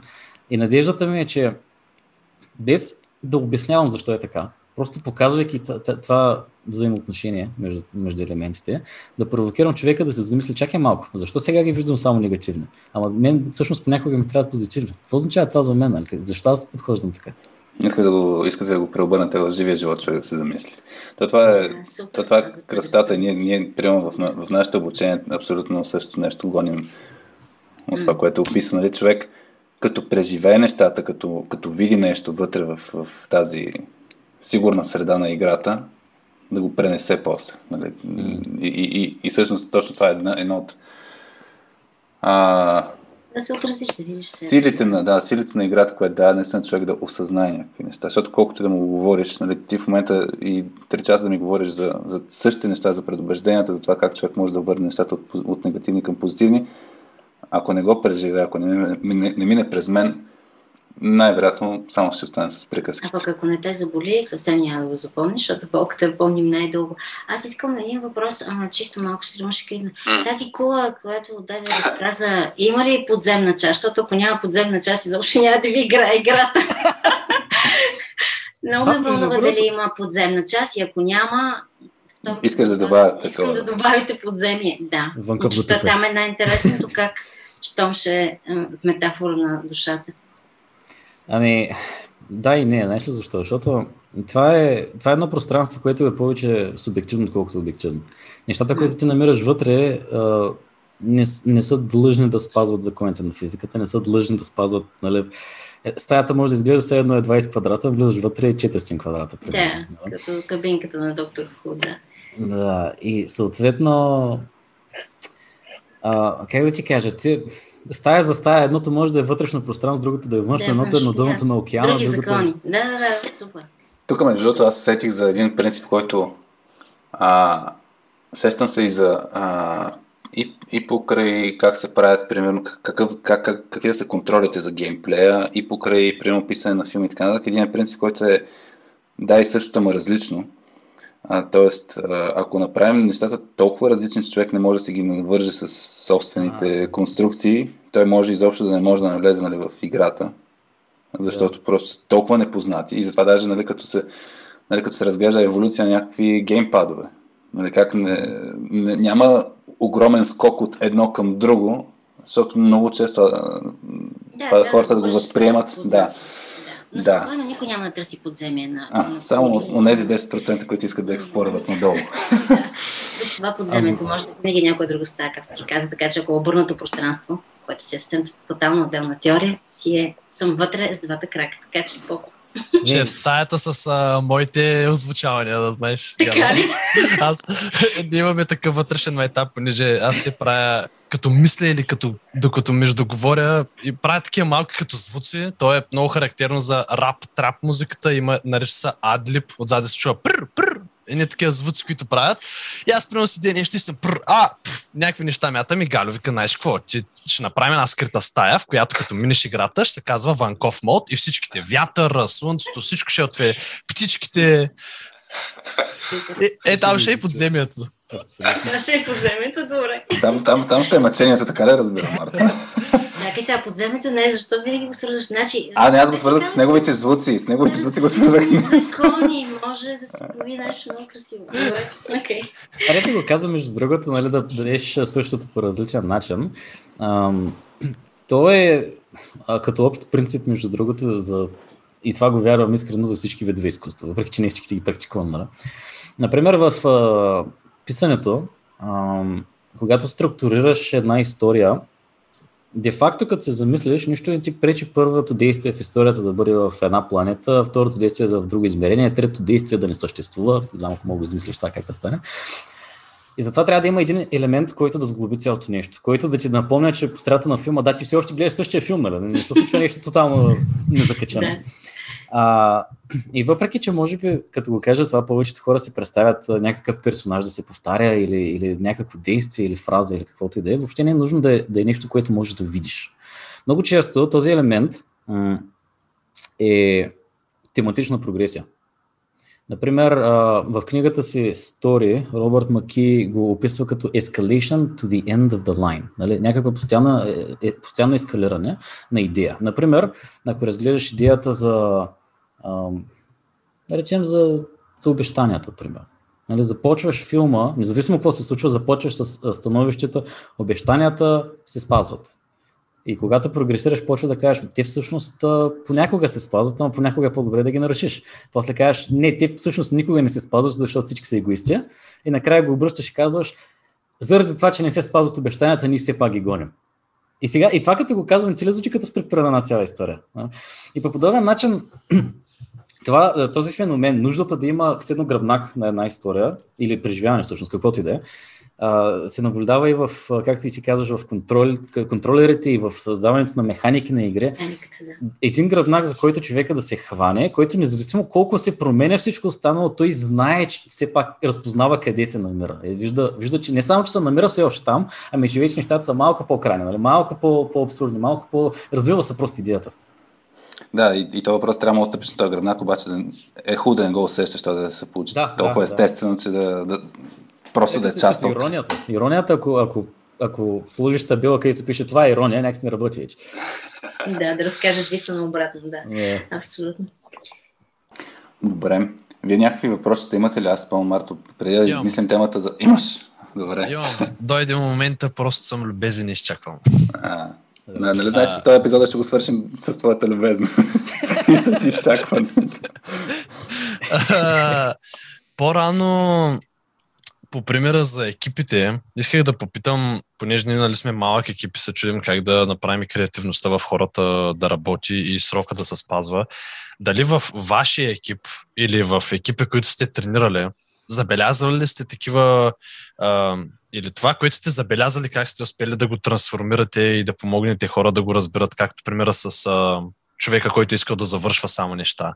Тоест, а, а, отивали ли сте примерно в екип, в който някой се е казал, в, а, ти момче, то работи кадърно, обаче през повечето време изглежда много сломен от живота и в следващия момент вие да направите вашия тренинг или всъщност както подхождате към дейността си и, и, и човека да каже, всъщност това, което направихме ми помогна и сега, въпреки че до сега пак бях този човек, вече mindfully съм този човек. Не просто от време на време, когато музата ми дойде да, да съм продуктивен. Вече знам как да го изкарам от себе си.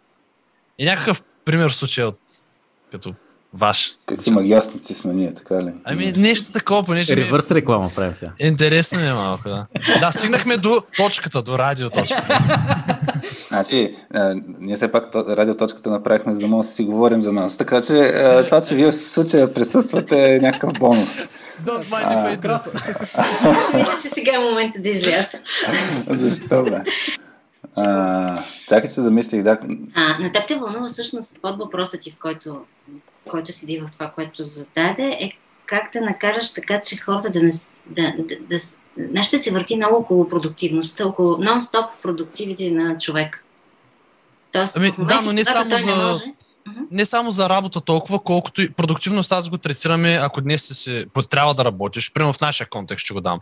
Ние работим 6 дена от седмицата. Седмия почиваме, независимо кой е. Случва се, отговорили сме, че неделя, нали, защото все пак и... А, божествено някакси. така ще да кажа, да. Това, това исках да кажа точно, че ние го имаме като майтап, но за да не звучи Да. като майтап. Е, що да ме звучи като метъп? То си е. А, примерно някой момче сряда му се налага да прави нещо и, и решава да почине в сряда. Ние сме окей, нали? Ако в следващия момент а, ти ще си наваксаш или ще си направиш нещата, това е окей. Но, но не го третирам само като продуктивност по работата, ами продуктивност дори за самия теб. И понеже смятам, че рядко а, някои хора се бичуват точно за това, нали, за мен продуктивност е работа. Аз ако не работя, реално не съм продуктивен. Значи си почивам, мързел съм и така нататък. И, и как, как, как, примерно, какви примери вие сте виждали или нещо, което ви е направило на вас впечатление, понеже ние нямаме много опит с това. Тук е интересно. Партнер, се за пример, аз... А, аз бих... Аз бих тръгнал ай, първо от нашия екип, не знам защо. А, но... Ти ако се за някой конкретен екип, който сме... Ами аз се сещам за най-иско, но това не е същото. В смисъл близко е, но това е малко различно. Различно е. Примерът е, всъщност, много накратко, може би, на високо ниво ще го разкажа. А, съвсем наскоро имахме един екип, който, как да кажа, поради нещата, които им се случват и които преживяват, е доста демотивиран целият екип. М, Съвсем, съвсем наскоро е. Партнер последния. А, и, този, и този екип, човекът, който всъщност а, им причинил уркшоп с нас, идеята му беше, той си има този човек някаква много хубава идея, цел да направи нещо хубаво, да се случи с този екип, да се събудат нещата. А, като говорим, нали, не да се събудат хората в екипа, а някакви малко, хайде ще го кажем, обстоятелства, които доста им влияят, или условия по-скоро, в които този екип живее и играе в момента. А, та, Та, а, това, което се случи, ние ги видяхме наистина колко крайно демотивирани са, колко вече е тотално не, на някакво много ниско стъпало са вече почти цялото ядро от хора. А, и това, което се случи на този workshop е, а, тези хора се отпуснаха те дори се очудиха самите хора. Човекът, който инициира това, не можеше да повярва, че тези хора са се отпуснали до такава степен да бъдат себе си и отново започват ам, да, да бъват идеи, да генерират а, решения, да са въвлечени и да искат да излязат от, примерно, метафора дупката, в която са попаднали. Но това всъщност а, беше следствие на това, което се случи точно с този workshop. Отново ще върна пак това, което се създаде по време на, на, на, това обучение, беше средата. Направихме такава среда, в която хората да не се чувстват потиснати, да бъдат изслушвани, никой да не ги прекъсва, никой да не им казва ти не си а, прав. А, това, което мислиш, не е така. А, и всички тези хора в даден момент, а, то, пак на някакво подправило ниво, а, го усещат, вкопчват се в него и започват по малко да катерят по стълбата нагоре и всъщност се създаде много, много, много, как да кажа, позитивен ефект. Оттам нататък вече, разбира се, силата се е в тях, дали ще имат истински реални резултати и така нататък на нещата, които се и като решение, какво може да се направи като действие. Но това, което се случи е да предоставиш на, на тези хора, които сега го обръща малко към отговора ти. Вече пак казвам, пример е малко за мен една стъпка по-далеч. Ам, да, да, да направиш, да изградиш такава среда за този човек, че той сам да излезе от ямата, в която е попаднал, защото погледнато от една малко по-висока перспектива, ти реално не можеш, не е в твоята сила да накараш някакъв човек да направи каквото и да било, но е в твоята сила да му помогнеш той сам да направи нещото, което му е нужно. И това, което може да направиш, е наистина да подобриш средата, в която се намира. И ако тази среда в даден момент се смени, много естествено и много полезен начин човек може да излезе от дупката, в която е попаднал, или от тази непродуктивност. Веднага се сещам за пример, не, не конкретен пример, но ако даден момент си зациклил на ниво креативност, говорим, дори да смениш физическата си среда, да изведеш от стаята, в която пребиваваш, докато циклиш върху някаква идея и се озовеш в парк или в планина, или в а, съседна стая, която за първи път виждаш, или на някакво място. Или да играете игри с паяци, каквото да, да, да смениш просто рязката смяна на, на пространството, в което ти обитаваш в момента, това ще ти провокира нови идеи ще, и ще повиши твоята креативност. То ще се отрази на креативността. Но същото е и с когато човек потъне и се, и се чувства не, неспособен и непродуктивен. Аз тук... Да, кажи, кажи. Да, ще дам после Гало ти. Имаш... Да, слушайки се замислих, не можем да кажем в известен смисъл, че лидера на един, на, лидерът на един екип е като усилвател. Нали, и, и неговата работа също, ефекта от работа му е като на един усилвател. И нали, той съответно в този си смисъл целта му е да подбере да усили правилните неща. И това, тази техника, нали, да се създаде друга среда, е един метод да се рязко да се стартира този процес, може би. И също да, така. да. Да, и също така, слушайки го, това не звучи частично като препратка към това, което по-рано говорих, нали, когато аз го споменах за да, нали, как аз предпочитам да казвам да и а, повече отколкото не. Защото то не е ли подобно това, което ти каза? Нали? Хората да, да се чувстват изслушани, да се чувстват се едно им е позволено, те да имат мнение и, да, и това някак се почва да им набира някаква инерция. Аз наскоро имам един случай, така говорих с двама художници, не? А, и, и давах, мисля, че някакъв фидбек така за, за една анимация, ако не се лъжа. Е, стигна се до момент в разговора, където никой не знаеше много ясно какво точно трябва да се направи, за да се подобри. И сега аз го усещам това и, и си замислих, нали, че това е кофти, защото ако, ако тук умре нали, креативния процес, те ще излязат от този разговор някак демотивирани, просто с идеята не успяхме. И, и по подобен начин, тогава това, което аз опитах, е да им кажа, нали, вижте сега, не дейте да се тревожите толкова за това какво е правилно. Няма значение, всичко е правилно. Нека да ви покажа кой имам предвид. И се пробвах така да ги, да ги мотивирам, като е, и казах да ми кажат някакви произволни думи. И пред тях да им демонстрирам как тези произволни думи може просто, колкото и да са абсурдни и несвързани, да се обърнат в нещо полезно за работата и това да ги заиграе. И това беше много интересно. Те сигурно ще го слушат този подкаст и ще ми кажат дали, дали както аз съм го видял, наистина е станало така. Но на мен ми се стори, че, че някак това им преповдигна духа също. Понеже в един момент те си мислят, Оф, какво да правим още, нали? какво повече, не знам, не съм сигурен. И в другия момент им казвам, добре, думи, а, кораб, чанта, какво беше още? Пък ни рисуваме някакво чудовище, нали? някакси нямат общо. И аз им казвам, добре, кораба той има такава форма, която разбива вълните и леда. Това може да се каже, че е когато се движи напред. Съответно, нека да пробваме това да го заложим като визуален мотив къде. И просто виждам в погледен как са някакви, а, да, знаеш ли, о, да, всъщност, знаеш ли, ти още идеи, така. Чувствайки се, че всичко е окей okay, и че всяка идея има как да работи, вече фокуса не пада толкова върху как да измисля правилната идея, ами просто нека идеите да, да, да, ги, да ги развием, нали? просто да видим докъде ще стигнем. А, аз тук, значи, да, елемента с, дори като упражнение го има това с а, произволни думи да ги навържи, защото това ти стимулира нали, нови връзки в, в съзнанието, включително нали, креативност много се стимулира като се подпиш нови среди, това, което и Пети нали, нали, рязка промяна и изобщо нова среда. Ако отидеш в момента в държава, в която никога, в континент, който не си бил сред хора, които тотално по различен начин мислят, това ще стимулира креативността. Имаше едно много яко тед видео за един пич, дето споделяше the, the power of time off, как на, всек, на всеки 7 години се взима една година а, почивка, която всъщност то се получава, че не е точно почивка, но, но почивка от работа, защото изнъж нещата, които правят повече, стават много еднотипни. Нали? То, всички продукти, които правят, а, са много сходни.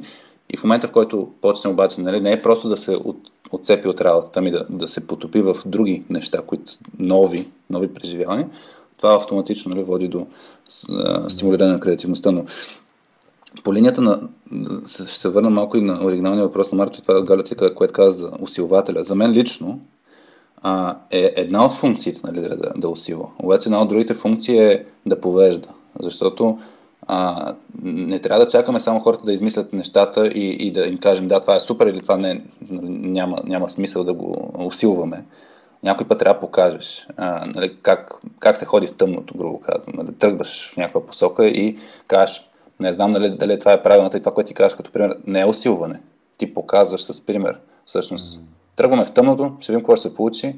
И да, тук е, за мен а, креативността а, е свързана с това, което Петя разказваше за средата. Средата а, има различни видове екипни култури. М- има такива, които гонят много резултатите, където примерно много, по-ясна, много по-ясни процеси, много по-ясна структура е по-добре, отколкото а, творчеството. Нали, ако в... А, ще дам някакъв много крайен пример, ама ако в Макдоналдс кажем на хората, а, хайде сега, каквото ви идва, нали, всяка идея е добра, не, ня, не всяка идея е добра, защото целим друго нещо. В смисъл целим перформанс, от гледна, ефективност от гледна точка на процеса, нещо, което е изпипано като формула. Обаче, когато създаваш, тогава има голям шанс да няма формула. Пак може да има някаква рамка, но не може да се представим като рамката на картина. Рисувайте тук, обаче, каквото рисувате вътре си е пълна свобода. Но то, там се гони вече друго нещо. И, и за мен поне креативните, т.е. тези компании, които а, създават неща от, от нищо, грубо казано, а, те, те имат фокус върху тази среда да позволява хората да се изразяват. И според мен един от начините, по който може да се стимулира креативност, е да се вижда как се правят на други места. Нали, примерно в момента, ако изследваме как го правят а, а, гейминг студия, други гейминг студия, или как а, някакви филмови студия какво правят. Оттам, на, за мен най-много може да се черпи между от други бизнеси, от други, от други домейни. Нали, да, да видим Кажи, партнер. Сещам се за още... Не, довърши си го. Да. Сещам се просто за още една как да кажем, tips and tricks, не знам. Добре, как- такова нещо като принцип да. е, което всъщност а, влияе страшно много върху креативността. А, и хем да, те баланс, да балансираме малко това, че нали, колкото имаш по-голяма свобода, толкова повече неща можеш да измислиш. Да, това е факт. На другата страна, от другата страна на монетата седи точно обратното. А, за да изгенерираш нещо крайно креативно, много пъти се случва, че трябва да си крайно ограничен. И, и тук малко има силата на парадокса. Ако стиснеш на човека още повече границите и ги направиш много по-тесни, така че той да трябва да измисли как да излезе от тези граници или да направи нещо, тогава се раждат крайно креативните решения. Тоест аз ти давам, както каза Хари, една много голяма рамка на картина, ти да нарисуваш цялата тази сцена и ти знаеш, че имаш огромно пространство, можеш да рисуваш, да рисуваш, да се вихриш колкото искаш. В даден момент обаче го кажеш, искам тази картина да ми направиш, това е това малко квадратче, и това малко квадратче е супер миниатюрно, т.е. много тесни рамки, тогава човек ще трябва да си задейства доста сериозно въображение и мислене как да нарисува или какво да направи от тази картина, така че да я събере в това малко квадратче и тогава вече е в двата крака в креативния процес. Така че понякога обратното работи много повече, отколкото това, което ти а, нали, не се струва за, за по да кажа, по- по-приемливо. И това, даже парадокс, ще ви кажа един парадокс, който пак към това е съвет, който даваме на, на екипи, които а, екипи, които не успяват да стигнат до решение на, на, на, в срещите им. Примерно, те много дълго време влизат в някаква среща, обсъждат часове, часове проблемите си, които искат да решат, обаче излизат без никакво решение, след което се насрочва нова среща, отново обсъждат, обсъждат, пак нямат решение и така нататък. И сега тяхната, техният отговор на това е, трябва ни още време, за да, да обсъдим проблема. Трябва ни още да, да стане два часа не ни стига да се наговорим. Ще направим срещата три часа. Правите три часа, продължават да говорят, пак нямат решение. Не, не, три часа са ни малко, проблема е много дълбок. Трябват ни 4 часа. А много пъти решението е, трябват ви 30 минути. И когато скъсите времето, в даден момент фокусът ви кара, фокусът ви, ви кара всичко излишно, всичко, което е така наречената фира, да изпадне, да имате много тесен фокус или много тясна ключалка, през която да виждате, за да видите решението, което е там. Така че понякога обратното нещо. За мен са всъщност и двете. Аз даже не бих ги наричал обратно, защото точно това е, че примерно с думичките, Галя, това, което ти казваш, нали, из... дай, рамката е, с тези три думи трябва да направиш а, нали, визуален елемент. Примерно, нали, mm-hmm. там с кораба, с чанта, не знам с какво. Тези три думи. Това е, това е ограничение, това е много тясно ограничение. Обаче имаш пълна свобода как да ги навържеш. Е, точно това е креативността. За мен едно от нещата, които обаче най-много често се чупят екипите, е а, натиска от време. Времето а, обикновено а, партнерът ти да казва за 30 Което за, минути. някой, което за някой, за мен Е. работи в обратна сила. Аз ако И- имам, аз слагам срок, защото срока мен ме А, да, да, да. Въпросът е точно това, че трябва да е достатъчен. Нали? А, хем, то, то, точно това, този баланс трябва да го има. А, хем трябва да имаш срок, който да, може, да е реалистично, да можеш да си постигнеш нещата. Нали, това трябва да има минимум, защото това, което го говорим, а, че хората се разпростират спрямо колкото време има, нали, студентския синдром, и, и искам още един ден или забравя как беше, по какъв начин се нарича другия принцип, че колкото време имаш, толкова ще използваш. А, така че затова е важно да го лимитираме. Обаче го направиш по-малко, отколкото е реалистично, човек ще се демотивира. Имаше, нали, и а, тук пак връщайки малко въпроса на Марто. Имаше един пример, мисля, че с Electronic Arts, където един екип трябва да прави някаква игра и срока е коледа. Защото от маркетингова гледна точка, селс да, гледна да, точка, трябва да изкараш на коледа. Хората казват, не сме готови, няма успеем, не сме готови. Казват, не, не, ще бачкате и, и, и събота, и божествената неделя ще бачкате, нон-стоп ще бачкате, хората не се виждат семейства, правят големи жертви. А, пак не смятат, че е достатъчно качествена играта и че според тях не трябва, трябва, тази игра не трябва да се пуска. Обаче се пуска играта, нали, тотален фейл от към парични приходи и хората напускат. Масово хората от екипа напускат. Защо напускат? Защото точно има този пуш. А, ама не толкова пуш е важен, колкото не е изслушването. Според мен, а, тая среда, нали, а, трябва, да се, трябва да се стимулират хората да могат да, да си кажат нещата. И обикновено, нали, Марто, ти да кажеш, аз се опитвам да разбера какъв е, каква е емоцията на човек. Е това е нещо, което обикновено има голям ефект, като почнем да работим с екипите, че а, слагаме на масата, всъщност из, изравяме проблемите, които са на ниво екип. Обикновено това са неща, които а, или хората не са си споделили, защото нямат толкова много доверие помежду си, или си ги знаят, ама са ги забатачили, защото не им обръщат внимание. И всъщност, когато има фокус само върху резултати, ефекта е, че се постигат по-малко резултати. а, трябва да има фокус върху а, екипа и към резултатите, а, и тогава се получава красотата. Ако има само фокус върху, върху екипа, пък нали, всички няма да има игра, три години ще си работим, ще ни е кеф, обаче накрая няма да имаме нищо. Така че трябва да има и този перформанс пуш, нали, хората да си казват, супер, че си творим някакви неща, ама в крайна сметка трябва и хляб да, да вадим. Ние, ние между другото, нали, малко предистория, точката преди да стартираме с Петя разработвахме една игра, която беше свързана с екипна динамика, проекта Диамант, така, така си го бяхме кръстили. Имаме а, различни прототипи, нали, пак по отношение на креативност, нали, процес на прототипиране е много важен, нали, за, за да може да се стимулира тази креативност. Но имахме прототипи с хартийки. После си спомням, като вече стартирахме точката, бяхме в медения си месец, ходихме в Южен парк, купихме... А, мозайка купувахме. Мозайка купихме така деца, да, с, с, с пинчета, деца. Розова беше, за момичета беше, да, направена специално с принцеси. И с принцеси. Използвахме там разни принцеси, като картончета бяха изрязани, да могат да, да ги вкараме в геймплея. И измислихме супер много неща. И това го правихме няколко месеца. В смисъл и други неща правихме, но няколко месеца разработвахме, а, като бяхме стартирали точката. И в даден момент точно дойде въпроса, ние хубаво се забавляваме. Обаче, какво ще ядем? Защото мозайка мога да ядем, ама няма да е толкова вкусна. Така че за мен нали, трябва да се остане този фокус върху резултата. А, но, но да, за, за, за хората, за да се стимулира креативността, според мен трябва да се даде а, достатъчно, достатъчно толкова свобода, колко човек иска, за да може да се изрази. Ако не иска да се изразяват, също не трябва да го бутаме в тази посока. А вече Добре, да нека пробваме да, да обединим нещата, защото аз в началото, нали, извадих това становище, че нека, нека има пълна свобода и всичко да е наред.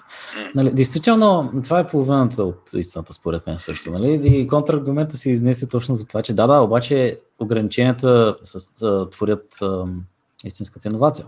И това е факт. Това е абсолютно така. Можем ли тогава да направим препратката по-рано, когато говорихме за човека с непроизнесуемото име? А, как беше?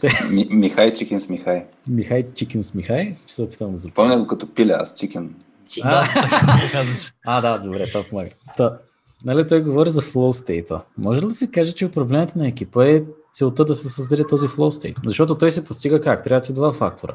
Човека да се чувства достатъчно способен и предизвикателството е достатъчно голямо. Ако няма ограничения, няма предизвикателство. Ако има твърде много ограничения, той не се чувства способен. Съответно, балансирайки ги тези двете неща, създаваш flow state и работа се случва. Което е, нали, според индивидуалния ритъм на човека, нали, значението за редовно може би е, малко варира. Нали? Някой е редовен, защото 2 часа прави спринт, един час почива и после 2 часа пак прави спринт. Дали човек бяга маратон. Но в крайна сметка, постигайки това състояние, е, нещата се случват в дългосрочен план. Да, да. Хубаво общение. Красотата е на ниво обаче екип, защото като се намеси груповата динамика, е тогава става мазаляк. Груповата динамика не е мазаляк, става интересно. При груповата динамика просто имаш на всичките, на всички индивидуални точно тези сили, които се задействат, обаче на куп И там вече наистина да се разберат. А, така че да не е много, много рязко темпото за едни или да не е много бавно темпото за други, т.е. да си намерят тая точка на баланс, която да е окей okay за целия екип. Тоест това е интересно всъщност, защото механизмите отключват други неща там. Ние, е друга тема. ние малко с а, ограничението подхванахме, а, стигнахме един, един кръг направихме с а, защо не искахме да изследваме точно нихилизма, понеже една от, едно от нещата беше като бяхме в София, забелязахме точно как понеже самия живот в момента го позволява, ти буквално можеш на където да се обърнеш да избираш между много неща. А, аз често, примерно, нали сега, особено като правим видеоигра и като няма толкова много резултати, често слушам, примерно, от баби, от дядовци или от родители, едно време ти излизаш, правиш работата си цял живот, ти си на 20 и колко, нямаш деца, ще видим ти, ала бала, някакви техни разбирания, които в момента те се опитват старите си съвети да ги аплайнат към новото време, което няма как да работи. Няма как съвет за 1980 да работи през 2021 и да е още релевант. Или поне трябва да се адаптира. И ние точно тогава видяхме как много млади хора, поради факта, че могат да пътуват, могат да работят като програмисти, могат да запишат 10 специалности, могат да отидат в чужбина, пак там какви специалности има. И свободата от това да правиш само в, вкъщи, дали да си на телефона, ма дали да си във Facebook, дали в Instagram, дали в Reddit, а пък дали си на компютъра, ще играеш ли? Коя игра ще играеш? И това ражда едно такова колебание, където ама искам и да свиря и на бар и, и после и да отида да играя карти и да покарам колело в морската и какво да правя. И в един момент, ако просто харесваш само колело и си имаш примерно работа, знаеш, че свършва работа, караш колело. Прибираш се, утре караш колело до работа и така. И създава точно, че ти намираш а, красивото и намираш приятното в нещата, които правиш всеки ден, а не се опитваш, понеже всеки ден ти е скучен, да го направиш по-интересен, като просто си тотално разхвърлян навсякъде и лодката се движи по течението и ти си казал, би да, аз имам и гребла, имам и платно, ама да се оправят. А не е ли това въпроса за хоризонталността и вертикалността на заниманията? Така че давам един доста несвързан или по непривидно Пирамиди? Иллюминат? Не, не пирамиди. Пример, пример да това А, защото до пирамида стига. Така е. аз мисля в тръгълница. Аз прекарах няколко години да тренирам бойни изкуства и в случая с, с бойните изкуства е много интересно това да се наблюдава, понеже там примерно дават ти едно оръжие в ръцете и ти казват сича. И ти сечеш. И, и, и това е. и ти просто сечеш. И правиш примерно 100, 200, 1000, 10 20 милиона да сечене и сечеш и сечеш, нали? Ако го гледаш по хоризонталата, не правиш нищо, освен това едно сечене. Много е скучно. Отвратително е. Ако гледаш по вертикалата, всяко сечене обаче е различно. В един случай стискаш повече с лявата ръка, в другия случай повече с дясната, в третия случай си стегнал раменете и си кажеш, това какво означава, така, така. И ако го гледаш по хоризонталата, плачеш за техники, за някакви интересни работи, нали, айде да съм мятам, айде да бия хора, да съм готин, да съм нинджа. Обаче в друга, докато го погледнеш от друга его, си кажеш, не, не, не, не, аз това сече не мога цял живот да го тренирам и пак няма да знам всичко и, и това е интересно. И тук може би пак се застъпва и тази тема за гледната точка, която и ние се опитваме да изразим малко или много. Ох, тук ми идват на ума много, много автопик са нещата. Навържи ги с играта или не, с екипи? Не, не, да вземем една книга Мечът като меч, но това са за източните но това е много, много по, доста по-философско. А, не, тук това, което всъщност казваш ти, може би тренировката, да тренираш, да, да тренираш едно единствено умение, това е да повториш нещо, няма значение дали рисуваш, дали пишеш, дали какво ти да правиш, едно умение става по-добро, когато го тренираш. Това означава да правиш едно и също нещо много, много пъти, което ти това, което каза, че всъщност те, ти не го правиш по един и същи начин всеки път, ти просто, за да, за да разбереш когато ще ти дойде силата, трябва да го направиш просто много пъти, а другото е да се развиваш по хоризонталата, да правиш много различни неща. Но те двете са част пак от едно. Те не са те не са Исках да обърна внимание на това, че по мое наблюдение удовлетворението идва от, от малката бройка с голяма, голяма отдаденост към малкото неща, а не от голямата бройка неща, които не си, не си задълбал толкова в тях. Което, нали, както и Марто каза, нали, имаш само колело, имаш само работа и затова се кефиш на колелото и на работата. Ако имаш 20 милиона неща, не можеш да задълбаеш в тях да намериш къде е красотата, защото то никога не е толкова явно. И нали, ако трябва да отстъпим от а, творческите ми наклонности, да, да, да зарежем красотата за секунда, дали говорим за забавата, дали говорим за удовлетворението, нали, аз, например, колело съм карал много малко през живота си. И за мен това е много гадно нещо. Само, че се спомням, когато бях по-малък, имах един период от 2-3 месеца, където всеки ден карах по цял ден колело и тогава беше най-великото нещо на света. Нали? И в момента, който вече не задълбавам в това нещо, аз трудно ме е да видя защо би го правил. И в момента, който задълбая, почна да откривам още и още и още, като един кладенец. На петите идва сяденето. Поня... Yeah. Да, но понякога по повърхността също може да е много интересна и красива. Да няма нужда да влизаш дълбокото в океана, където нещата стават много крайно интересни.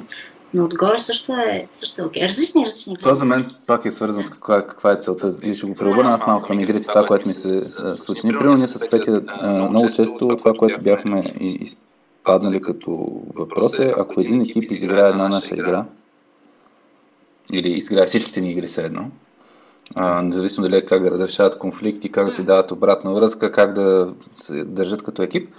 А, какво трябва да направим нещо ново, за да задоволим точно е тая нужда на хората, да, нали, да изпитат нещо ново. И, и после нали, стигаме до елемента, че а, това, което и ти нали, кажеш, Галя, а, една игра и едно разиграване се едно не са едно и също нещо. Защото една игра а, тя може да се насладиш да гледаш, примерно, ще дам а, пример с футболен матч. Аз, аз гледам футболния матч, защото един матч с матч не си прилича. Нали? Те, ясно, че правилата са едни и същи. Футболистите могат да са едни и същи, ама разиграването е различно. И а, съответно да преживяването е различно. Затова някои игри, примерно, а, създават е този елемент на мога да играш хиляди пъти и, и, и пак ще се кефиш. И да, ти ще се кефиш от една страна, че ще станеш, нали, това пак от една точка мотивация, нали, майсторството да станеш по-добър в играта. И съответно, ако играта не ти дава възможност да я разиграеш по различен начин, най-вероятно ще ти е малко по-скучно. То както и с някои филми, нали, мога да гледаш 10 пъти и да виждаш различни неща, ама някои филми един път ти е достатъчен, нали? няма по-толкова да видиш. А, и, и, и затова според мен един от ключовите елементи за, за някои игри е точно това да можеш да играеш втори път, и трети път и, и да се получи различно. И примерно ние, нали, това е плюса пък при нас, като, са, нямат, като нямат история, например, че има много, повече различни разигравания, защото и самата история идва от разиграването повече, отколкото от предварителната а, структура. Има игри, които наистина като а, аз, примерно, бях голям фен на адвенчър игрите, квестове, такъв тип, нали, ага. като малък. И... Сибирия, примерно. По-на, по-на, по-напред, по, по-назад се в, в времето. А, та, но, но въпросът там, да кажем, че като минеш играта, а, вече ти е малко по-ясна картинката и по-трудно ще почнеш от начало. Нали, по- да. по-трудно ще се надъхаш, няма да си изненадан чак толкова пъти, да, да навържеш някакви елементи и така нататък. А, и, и затова, нали, то вече са комбинирали с, с геймплей и така нататък. А, да, аз обаче се върна нали, на, на елемента, защото Марто имам усещане, че не ти отговорихме на въпроса за, за креативността малко, но аз не, много препоръчвам книгата Creativity Inc., защото според мен има много, много неща вътре в нея, която е свързана с как да създаваш такава култура, хората да бъдат креативни. И един от примерите, нали, който мен винаги ми се, ми се запечатал съзнанието е, когато менеджмента на, на Pixar отива като менеджмент на Walt Disney Animation Studios. И, и, и трансформацията, която правят, защото просто Walt Disney Animation Studios през последните 20 години са изкарвали хитове. Mm-hmm. И, и едно от нещата, които дори, нали, това е свързано точно с средата, е да позволиш на хората да не мислят само за работа и там чисто като практика, а, което е а, такива vacation trips, правят, нали, да, да правиш разходка някъде yeah. в средата, в която ще бъде, примерно, нали, примера, който го давам винаги е с Рататуи, как хората две седмици са прекарали в Париж, мисля и, и дизайнери, и аниматори, всички, две седмици прекарат в Париж, за да могат да снимат, да водят записки, да помирисват атмосферата, за да могат да се създадат после. И това е едно малко нещо, което се създаде. Другото нещо, което е начин на мислене, че не, не трябва да се знае предварително точната пътека, нали, че ще изкараме филма след две години точно, че ще изглежда по този начин, това ще ни е процес, защото това е креативен процес. Та, за мен това е, а, за мен мисленето изобщо, и това е на ниво рамка на екип, мисленето, че а, а, ако се стигне до, имаме ясна формула а, за как се правят игри, това ще а, повлияе негативно на, според мен, на, на креативността. Защото нали, всички филми ще почнат са еднакви. Трябва да има, трябва да има тая рамка, нали, да се почерпим от предишния опит, включително нали, принципите на бабите. Трябва да се почерпим от този опит, който имат и това, което каза нали, Марто е как да бъде приложен, защото това е различна гледна точка и, и, и трябва да, според мен, се черпим от миналото, за да може да преизползваме знания и също време, за да може да сме пък по-различни, да, да сме готови да ги изчупваме тези неща. Знаеш ли, аз третирам защото и по-рано, като си плямпах за моите неща, нали, обяснявах там пирамиди, работи, структури, три етажа, някакви архитектури градят така, вербално. А, в интерес на истината, аз третирам всичката тази теория за това как се твори като инструмент за анализа, а не инструмент за сътворяване. С други думи, аз когато, и, и това наистина бях го прилагам в своята работа, аз когато сядам да работя, аз просто пиша. Пиша каквото смятам, че е добре. То обикновено, нали, първият драхт на всичко е много зле, но пиша както сметна за добре, след което вече имайки го него го анализирам с, тези, с тази теория и си казвам, м добре, това ми позволява да, да Нали, аз примерно като го прочета, усещам, че нещо му липсва, но какво? И тук нали, идва тая теория. Обаче, когато стане време за нанасене на корекции, пак не я следвам нея. Казвам, примерно, да, в трети параграф, тук има малко кофти диалога, нали, окей, и го пренаписвам пак насляпо, и след това го анализирам пак с теорията. И смятам, че този ритъм между а, ограничено мислене, свободно мислене, творчество, разсъждение и така нататък е много също ключов за постигането на искрени резултати. Защото, нали, както ти самия каза, ако следваш формулата, вече няма как да бъде истински оригинално нещото. И аз напълно го подкрепям това. Mm. Да. А иначе за мотивация сетих нещо, което слушах вчера за бърнаут, как хората всъщност нали, в даден момент, ако го отиваме в крайното състояние на човек да не му се занимава вече с никаква работа и че всъщност не може да се прояви себе си, едни от подходите, които се води успешен, е да се намери работа, която малки победи да, да имаш. Тоест неща, които те зареждат, ама да им виждаш резултата а, на момента. И това, това е нещо, което помага на, на хората да си балансират а, състоянието на крайна демотивация, ще го нарека. Да. Това е нашото уикли, де факто. Всичко е работа, работа и накрая събота като дойде, като трябва всеки да дръпне чертата, да видим горе-долу как се движим по родмапа. И е тотално едночасова истерия, всеки говори някакви глупости, мимове летят. Свършва се някаква работа, обаче е тотално изтрещаване и неделя, както е почивен ден, е точно като заготовка и се получава точно такъв, такъв момент. Малките победи да си кажем глупостите. Да, не може да кажем, че всъщност борим се да сме усърдни, за да имаме свободата да си лафим тъпоти. Да, да, да. Е. борим се да свършим добре работата, за да правим глупости точно. Добре, момчета, аз а, мисля, че се навида към 2 часа някъде отидохме. Мисля, че мога да преминем към втората част на, на, на епизода. Кой на каква вълна е? На каква частота е? Нещо, което да а, може да е нали, отвъд темата, въпреки че ние покрихме достатъчно много теми. А, има ли нещо, което да искате да споделите с хората, които ни слушат? Ако ни слушат вече. Все още. Все още, да. Ами, сигурно има да ти кажа. Спомням се по-рано, като, като говорихме, нали, стана дума и за това как би било хубаво, ако можем да, нещо, с което сме се сблъскали, нали, да, го, да го издадем, да го предадем, за да може, ако някой слуша, комуто това е полезно, да, да му спестим нещо. А, сигурно да има много такива работи. Аз лично най-много мога да говоря по темата за, за писане и за дизайн на, на, на, на игрови системи, на, на такива работи. Което не знам до каква степен е актуално. Мен това, за мен лично това е всеки ден актуално. Това е борбата всяка сутрин. това се събуждаш, това да лягаш, така ли? Съвсем буквално да ти кажа. Знаеш ли, аз, както каза Марта по-рано, за мен почивката е някакво много странно понятие, понеже примерно цял ден работи, изтрещявам, мразя всичко, мразя живота. Време е нали, да отида примерно да играя някаква игра, обаче аз пак играя игра. И гледам играта и така подсъзнателно си мисля, ама това дали аз мога и това, ама тук малко ако го пипнем, ама така. И, и после просто припадам в леглата.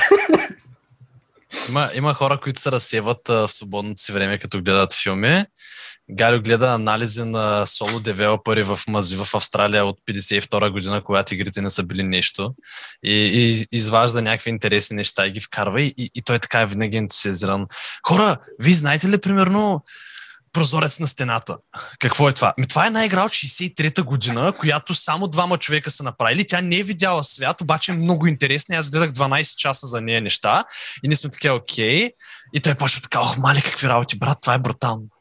Също знаеш ли това, пушиме мисълта малко, ако трябва сега да дам съвет на някой, който иска да твори. Бих му казал да си изследва неговото изкуство с абсолютно всичко, освен неговото изкуство.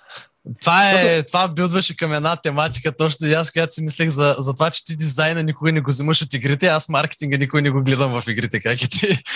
Аз значи, учех се на, на дизайн на игри, чрез писането, а се уча на писане чрез филми и изобразително изкуство до голяма степен. Нали, разбира се, изучавам основите на това изкуство, защото си има някакви принципи, има някакви открития, нали, хора пишат това е време. Но отвъд това, нали, защото ти примерно разбираш, добре, трябва да имам действие в тази история, трябва да има една кулминация накрая, нали, такива работи, окей, супер, разбираш, трябва. Как да го направиш? Ами, а, нали, този е направил това, онзи е направил това, добре, може да ги имитираш. И единият подход според мен нали, е да имитираш тези, на които се възхищаваш дълго време, до, до момента в който успееш да прозрееш в това, нали, къде е била божествената искра, която ти ме дава идеята. Ама за мен това е много скучно. Аз нямам търпението за тези работи. така че, по-ми е интересно на мене, ако се чуя сега как да се направи сцената да е интересна, да гледам някой художник как е композирал своята работа по, по уникален начин. Например, вчера а, гледах Себ Маккинън, той прави някакви невероятни рисунки. Даже не знам как да ги опиша, просто го вижте, много е добър. И той а, много интересно си играе с пространството той въобще не, не, не уважава пространството като нещо такова, което трябва да, да бъде физически издържано. Гъни го както му падне. И го гледам това и си мисля, добре, това е много интересен подход. Какво мога да науча от това? И това ме кара да си мисля нали, за историята и си казвам, да, ами ако, ако време пространство в е, една сцена го изкривя, какво мога да постигна с това? Как мога да, нещо да, да бъде подчертано като ефект?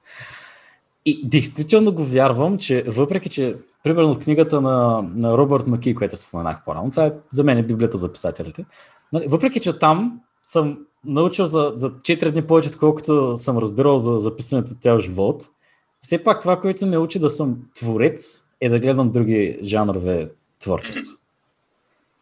Това е нещо, което много бих искал да споделя, ако някой слушалите иска да творя. Ти като... Мерси, мерси, по тая тема, като говориш, когато поначало се чудихме, нали, какъв ни е пазара, кой ще играе, колко годишни ще са, момчета ли са, момичета ли са. И, и грешната идея, която имахме до преди два дена, че хората искат а, унифициран експириенс на компютъра с слушалките и всичко нали, да е в една атмосфера, а пък бърз ресърч показа, че буквално целият пазар е мобилни игри, млатине и батъл рояля. това ме връща точно как а, аз тогава си казах, искам да продавам игра, която хората да я купуват като кисело мляко на намаление в била, обаче да виждат като билборд на Бошков на булеварда. И как тези неща ги комбинира, за да може да се получи всичко, нали? Това е супер. Чакай, че ме замисли, да. Много ми харесва. Като кисело мляко. Като кисело мляко ли искате да продавате играта? Еми, има преди, че виждаш и виждаш, че пише червени етикети, с такъв няма значение, червени етикети ще му обърна внимание. А чакай малко, и тази метафора можем да я удължим, защото киселото мляко в чужбина, българското е нещо много интересно. Не всички го харесват, но те, които го харесват, се заклеват по, по това мляко. Така че, що не? То е дефицит там. То е нещо не от този свят, да. Нещо различно. Еми, ти какво би предпочела? Да риеш някакъв гръцки йогурт или на баба мечица? Тук вече Марто трябва да се впрегне с уменията си. по, по темата за, за вълна, аз искам да. само да споделя точно, че а, последните Днес какво е, между другото? Днес е сряда. Добре, аз последните 4 дена а, се занимавах с локализация. Четах повече за локализация, какви са транслейшн рейтовете, какво всъщност означава локализация, защото е различно от превод. И имаше един интересен пример в Call of Duty, мисля, че има една сцена, в която седят четирима човека и са на път да вратите на асансьора да се отворят и той ти казва And remember, no Russians. Това е репликата. Обаче заради лоша локализация, като я превеждат на руския пазар, текста е и запомнете, убийте ги всичките. Те са руснаци. И, нали, и когато не вземеш контекста на, на, на цялото нещо, става така, че е, реалният смисъл е без никакви руснаци, а те го превеждат като защото са руснаци, трябва да ги убием. И, и беше много интересно точно как а, ние си мислим едно, цялата индустрия в момента е мобилни телефони, мобилни устройства. Мислехме си, че примерно хората в Япония, понеже Япония е регион, който много спада по тези dark fantasy adventure а, типове игри, които ние правим, мислихме, че Япония може да е много добър регион и все още го вярваме. Обаче след ресърч се оказва, че Япония е място, в което има много сериозна стигма за хората, които играят на компютър. И това се получава, понеже през 80-те години е имало голяма битка между хардуерни компании относно кой компютър е по-добър и какво да си купиш. И затова по същото време, по което почва да излизат такива конзолки като а, Nintendo, като NES и Atari-та, това в тяхната култура, заради честото им пътуване и как те третират забавлението, е свързано с комфорт. И те в тяхната култура, японската, игрането на игри е свързано с комфорт и затова на първо място там е конзолата. Обаче с нарастването на мобилните устройства, мобилният телефон е на първо място, на второ е конзолата, а на трето място е компютъра. И това е свързано с още други два фактора. Единият фактор е, че в Япония не се приемат добре, когато имаш игра с еротика, а стигмата е, че компютърните игри са едни от най-често, в които има еротика. И другото нещо е, че в Япония е много важен имиджа на човека. А пък когато ти лепнат етикет ти играеш на компютър, не си с готините момчета на конзола, това е зле. И затова дори хората да искат да играят на нещо на компютър, биват спирани и заради обществото, и заради културата как се развива. И това е нещо, което като го прочетеш и те кара малко да се замислиш, дали да не направим мобилна игра, или Япония не е регион. Какво правим в случая? Да, контекстът е много важен. Къде? А, Аз не се за локализацията се сетих за един пример. Mm-hmm бях нарисувал един комикс от, от поредицата Leader's Tale, който беше Васи като излезе в, в майчинство. И, и нарисувах нещо стил. А, бях слушал един подкаст, който казваше, който глас, темата беше No Work Friends, да, едно да нямаш работни приятели, като всъщност като се слуша подкаст се говори, че или имаш приятели, или нямаш приятели, няма такова нещо като работни приятели. И, и, и, и, ние, и, и, и, и тогава ситуацията беше, нали, вас излиза от, от точката и се чудихме нали, как да си остане част от точката. Също време все пак има по-важен проект да си, да си, да си роди и отгледа детето. И аз бях нарисувал нещо в стил а, нали, с едно, двама героя си говорят, не мога да я чакаме две години, нали, две години майчинство, преди да се върне, нали, искаме да си поддържаме връзката, контакт. И го бях пуснал това и в, и в Board Panda, там с, като бях пуснал на всичките ни комикси до тогава, от тази поредица. И имаше коментари, къде по дяволите да две години майчинство, нали, която е тая държава, нали, точно по отношение на локализейшн, хората на тях просто няма да им се свърже с мозъка, защото това е супер странно нещо, да имаш толкова много майчинство. Така че да, от гледна точка на локализация, не е просто да го преведеш на английски, ами да запазиш и смисъла. Да, да, да, да. М- добре, партнер, ние на каква вълна сме? Аз не знам на каква вълна сме. А, не знам. Аз съм на плажа, не съм на На лятна вълна, на плажа. да На плажа ли си? Нарисуваш ли нещо сега на плажа? Дали рисувам нещо? А между другото, по отношение на пирамиди, а, на, на, нали, на, нали юни месец ще пуснем а, в Soft Skills Pills витамините, курицата ще бъде с пирамиди. Така ли беше? Ами, да. Така ли беше нарисувала? Не, те са нарисувани, ама имахме не, имаш Да. да. те ще бъдат чак юли. Не знам дали юни или юли, да. Така че да, на- значи Галю с, с Петя сте на вълна пирамиди нещо. Тя, тя на- нарисува на Daily Vitamins, където споделяме такива практически съвети за, за, за soft skills, за работа в екип и така нататък. Си имаме а, под формата на календар, също ги визуализираме по един по-различен начин. Та имаме си а, така рисунка на месеца и ще с пирамиди. Или юни, или юли месец. Одобрявам. Да. Да, иначе ние какво? Какво друго? А, аз се зачудих какво нещо актуално. А, За мен актуалното е, че днес, че днес спах 8 часа, което е някаква новост. Нали? Уважавам го това, да ти кажа. Това е Аз също. Ря, рядко се случва това явление, да. А, иначе, да, днес, днес е по-различно. Кефим се така да, да, да разнообразяваме радиоточката с, с различни а, епизоди. Все повече според мен ще го правим на, на някакъв... Не сме изчистили частотата, нямаме рамката още. Мръснота А, не е. А? Мръснота не е чиста. Мръснота е. Еми, не знам. Ще кажат хората после. да покажа нещо интересно по Какво ще? темата за, за фараони и за пирамиди. Ако... Притесних се. Какво ще показваш? Ами ще покажа... А, Петя трейлъра- показва. Вижте, Петя показва рисунката за юни. Това е, за да я видите сега, ма тя даже не е много завършена. Да, просто пирамидки. Да, е готино създава приятно усещане. Небето и слънцето много готино изглеждат. С едно, аз язда камилата под примера на Галю за коня.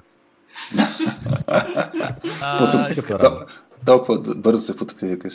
Кажи искам Марто да за фараон. покажа... А, а, ах, не мога да скриншерна. Мога- Е, чакай, може ще ти позволя, ще ти позволя. Искам да покажа видеото на Готово. екипа ни, с което се ли? на конференция. Ох, Да, искам да го покажа, защото смятам, че фитва цялата тема. Само ще дам префейс. А, Иначе подкаст е аудио, така че трябва да, да, да акцентираме на...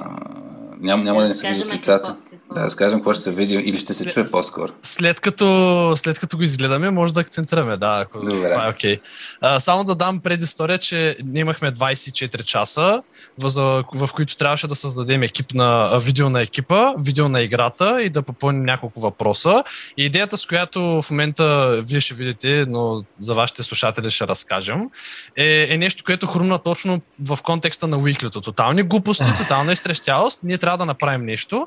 И целият майтап дойде точно от това, че Галю мисля пирамиди и той е нашия фараон. А това се застъпва с един наш общ подарък на наш общ приятел за рождения му ден, който е фараонски костюм. Така че Който Галю случайно живее на облечен в 15 минути от мене. Който случайно живее, да, съвсем близко до Галю и бяхме в един клас с него. Така че сега ще го пусна, после може да го обясним. Галю, Галю бере срам предварително, да, да стана ми интересно. Сбогувам се с авторитета. Вижда ли са? Виждам, О, да. Право. Е, Да, вижда. Аз се уча направо. А то си чема е. Слушай. малко. Звук има ли? има, да, момент може да видя, Не се чува. да го шерна пак, стоп шер. С Zoom не съм а, advanced, Е. има... Трябва да шерна самия файл, нали? В смисъл, не, не, не екрана, си, ами самото видео, както е в VS-то. Има share видео по принцип. Share, в share files и на share advanced. А, share sound има. Отдолу трябва да, чекне, О. да чекнеш саунда, да. Че ще е различно без саунд. Вижда ли се сега по-добре? Да. Ой, да, не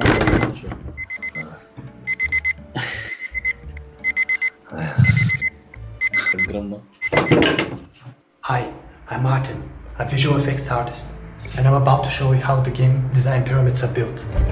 С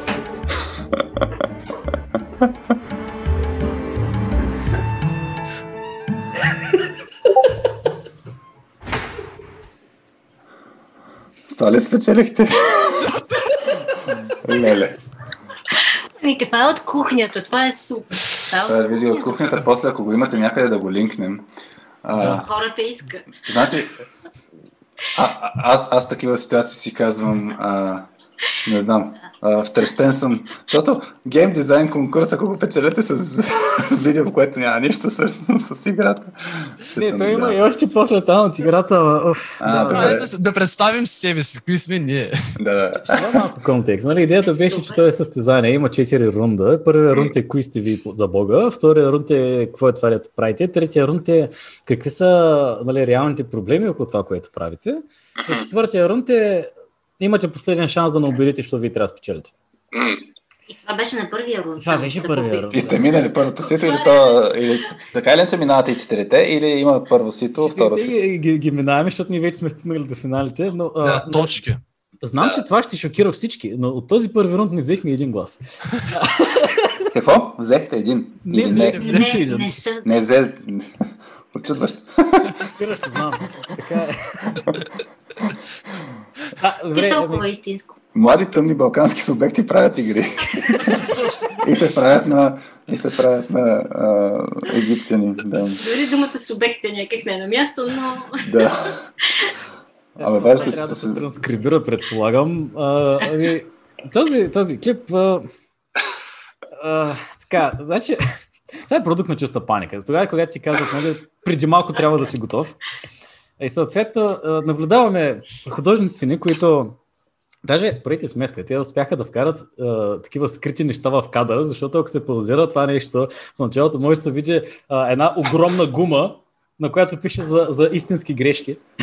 Имате детайли, които никой не е видял, иска да се. Точно нали така. никой не е видял. А, като DVD-тата на Pixar, така сме. Да. Силията влиза на грешните места. Започва трейлера на екипане с това тия двамата как не са спали от 45 години сигурно и, и просто вече са пред нервна криза. Когато в 9 сутринта им звъни алармата, че те трябва да се събуждат, а те не са спали и още рисуват. А, след което преминаваме към нашия любим Мартин, тук как а, е като Стив Вървен ми казва, здравейте, сега ще видим в естествен хабитат разработчици на игри. И отваря вратата към моята стая, където аз съм облечен като фарони с къмшик бие един програмист, който плаче. И му казва, не е достатъчно добре. След това виждаме другия програмист как всъщност го няма. А, и, и после с Богом още един къмшик на гърба на горкия роб.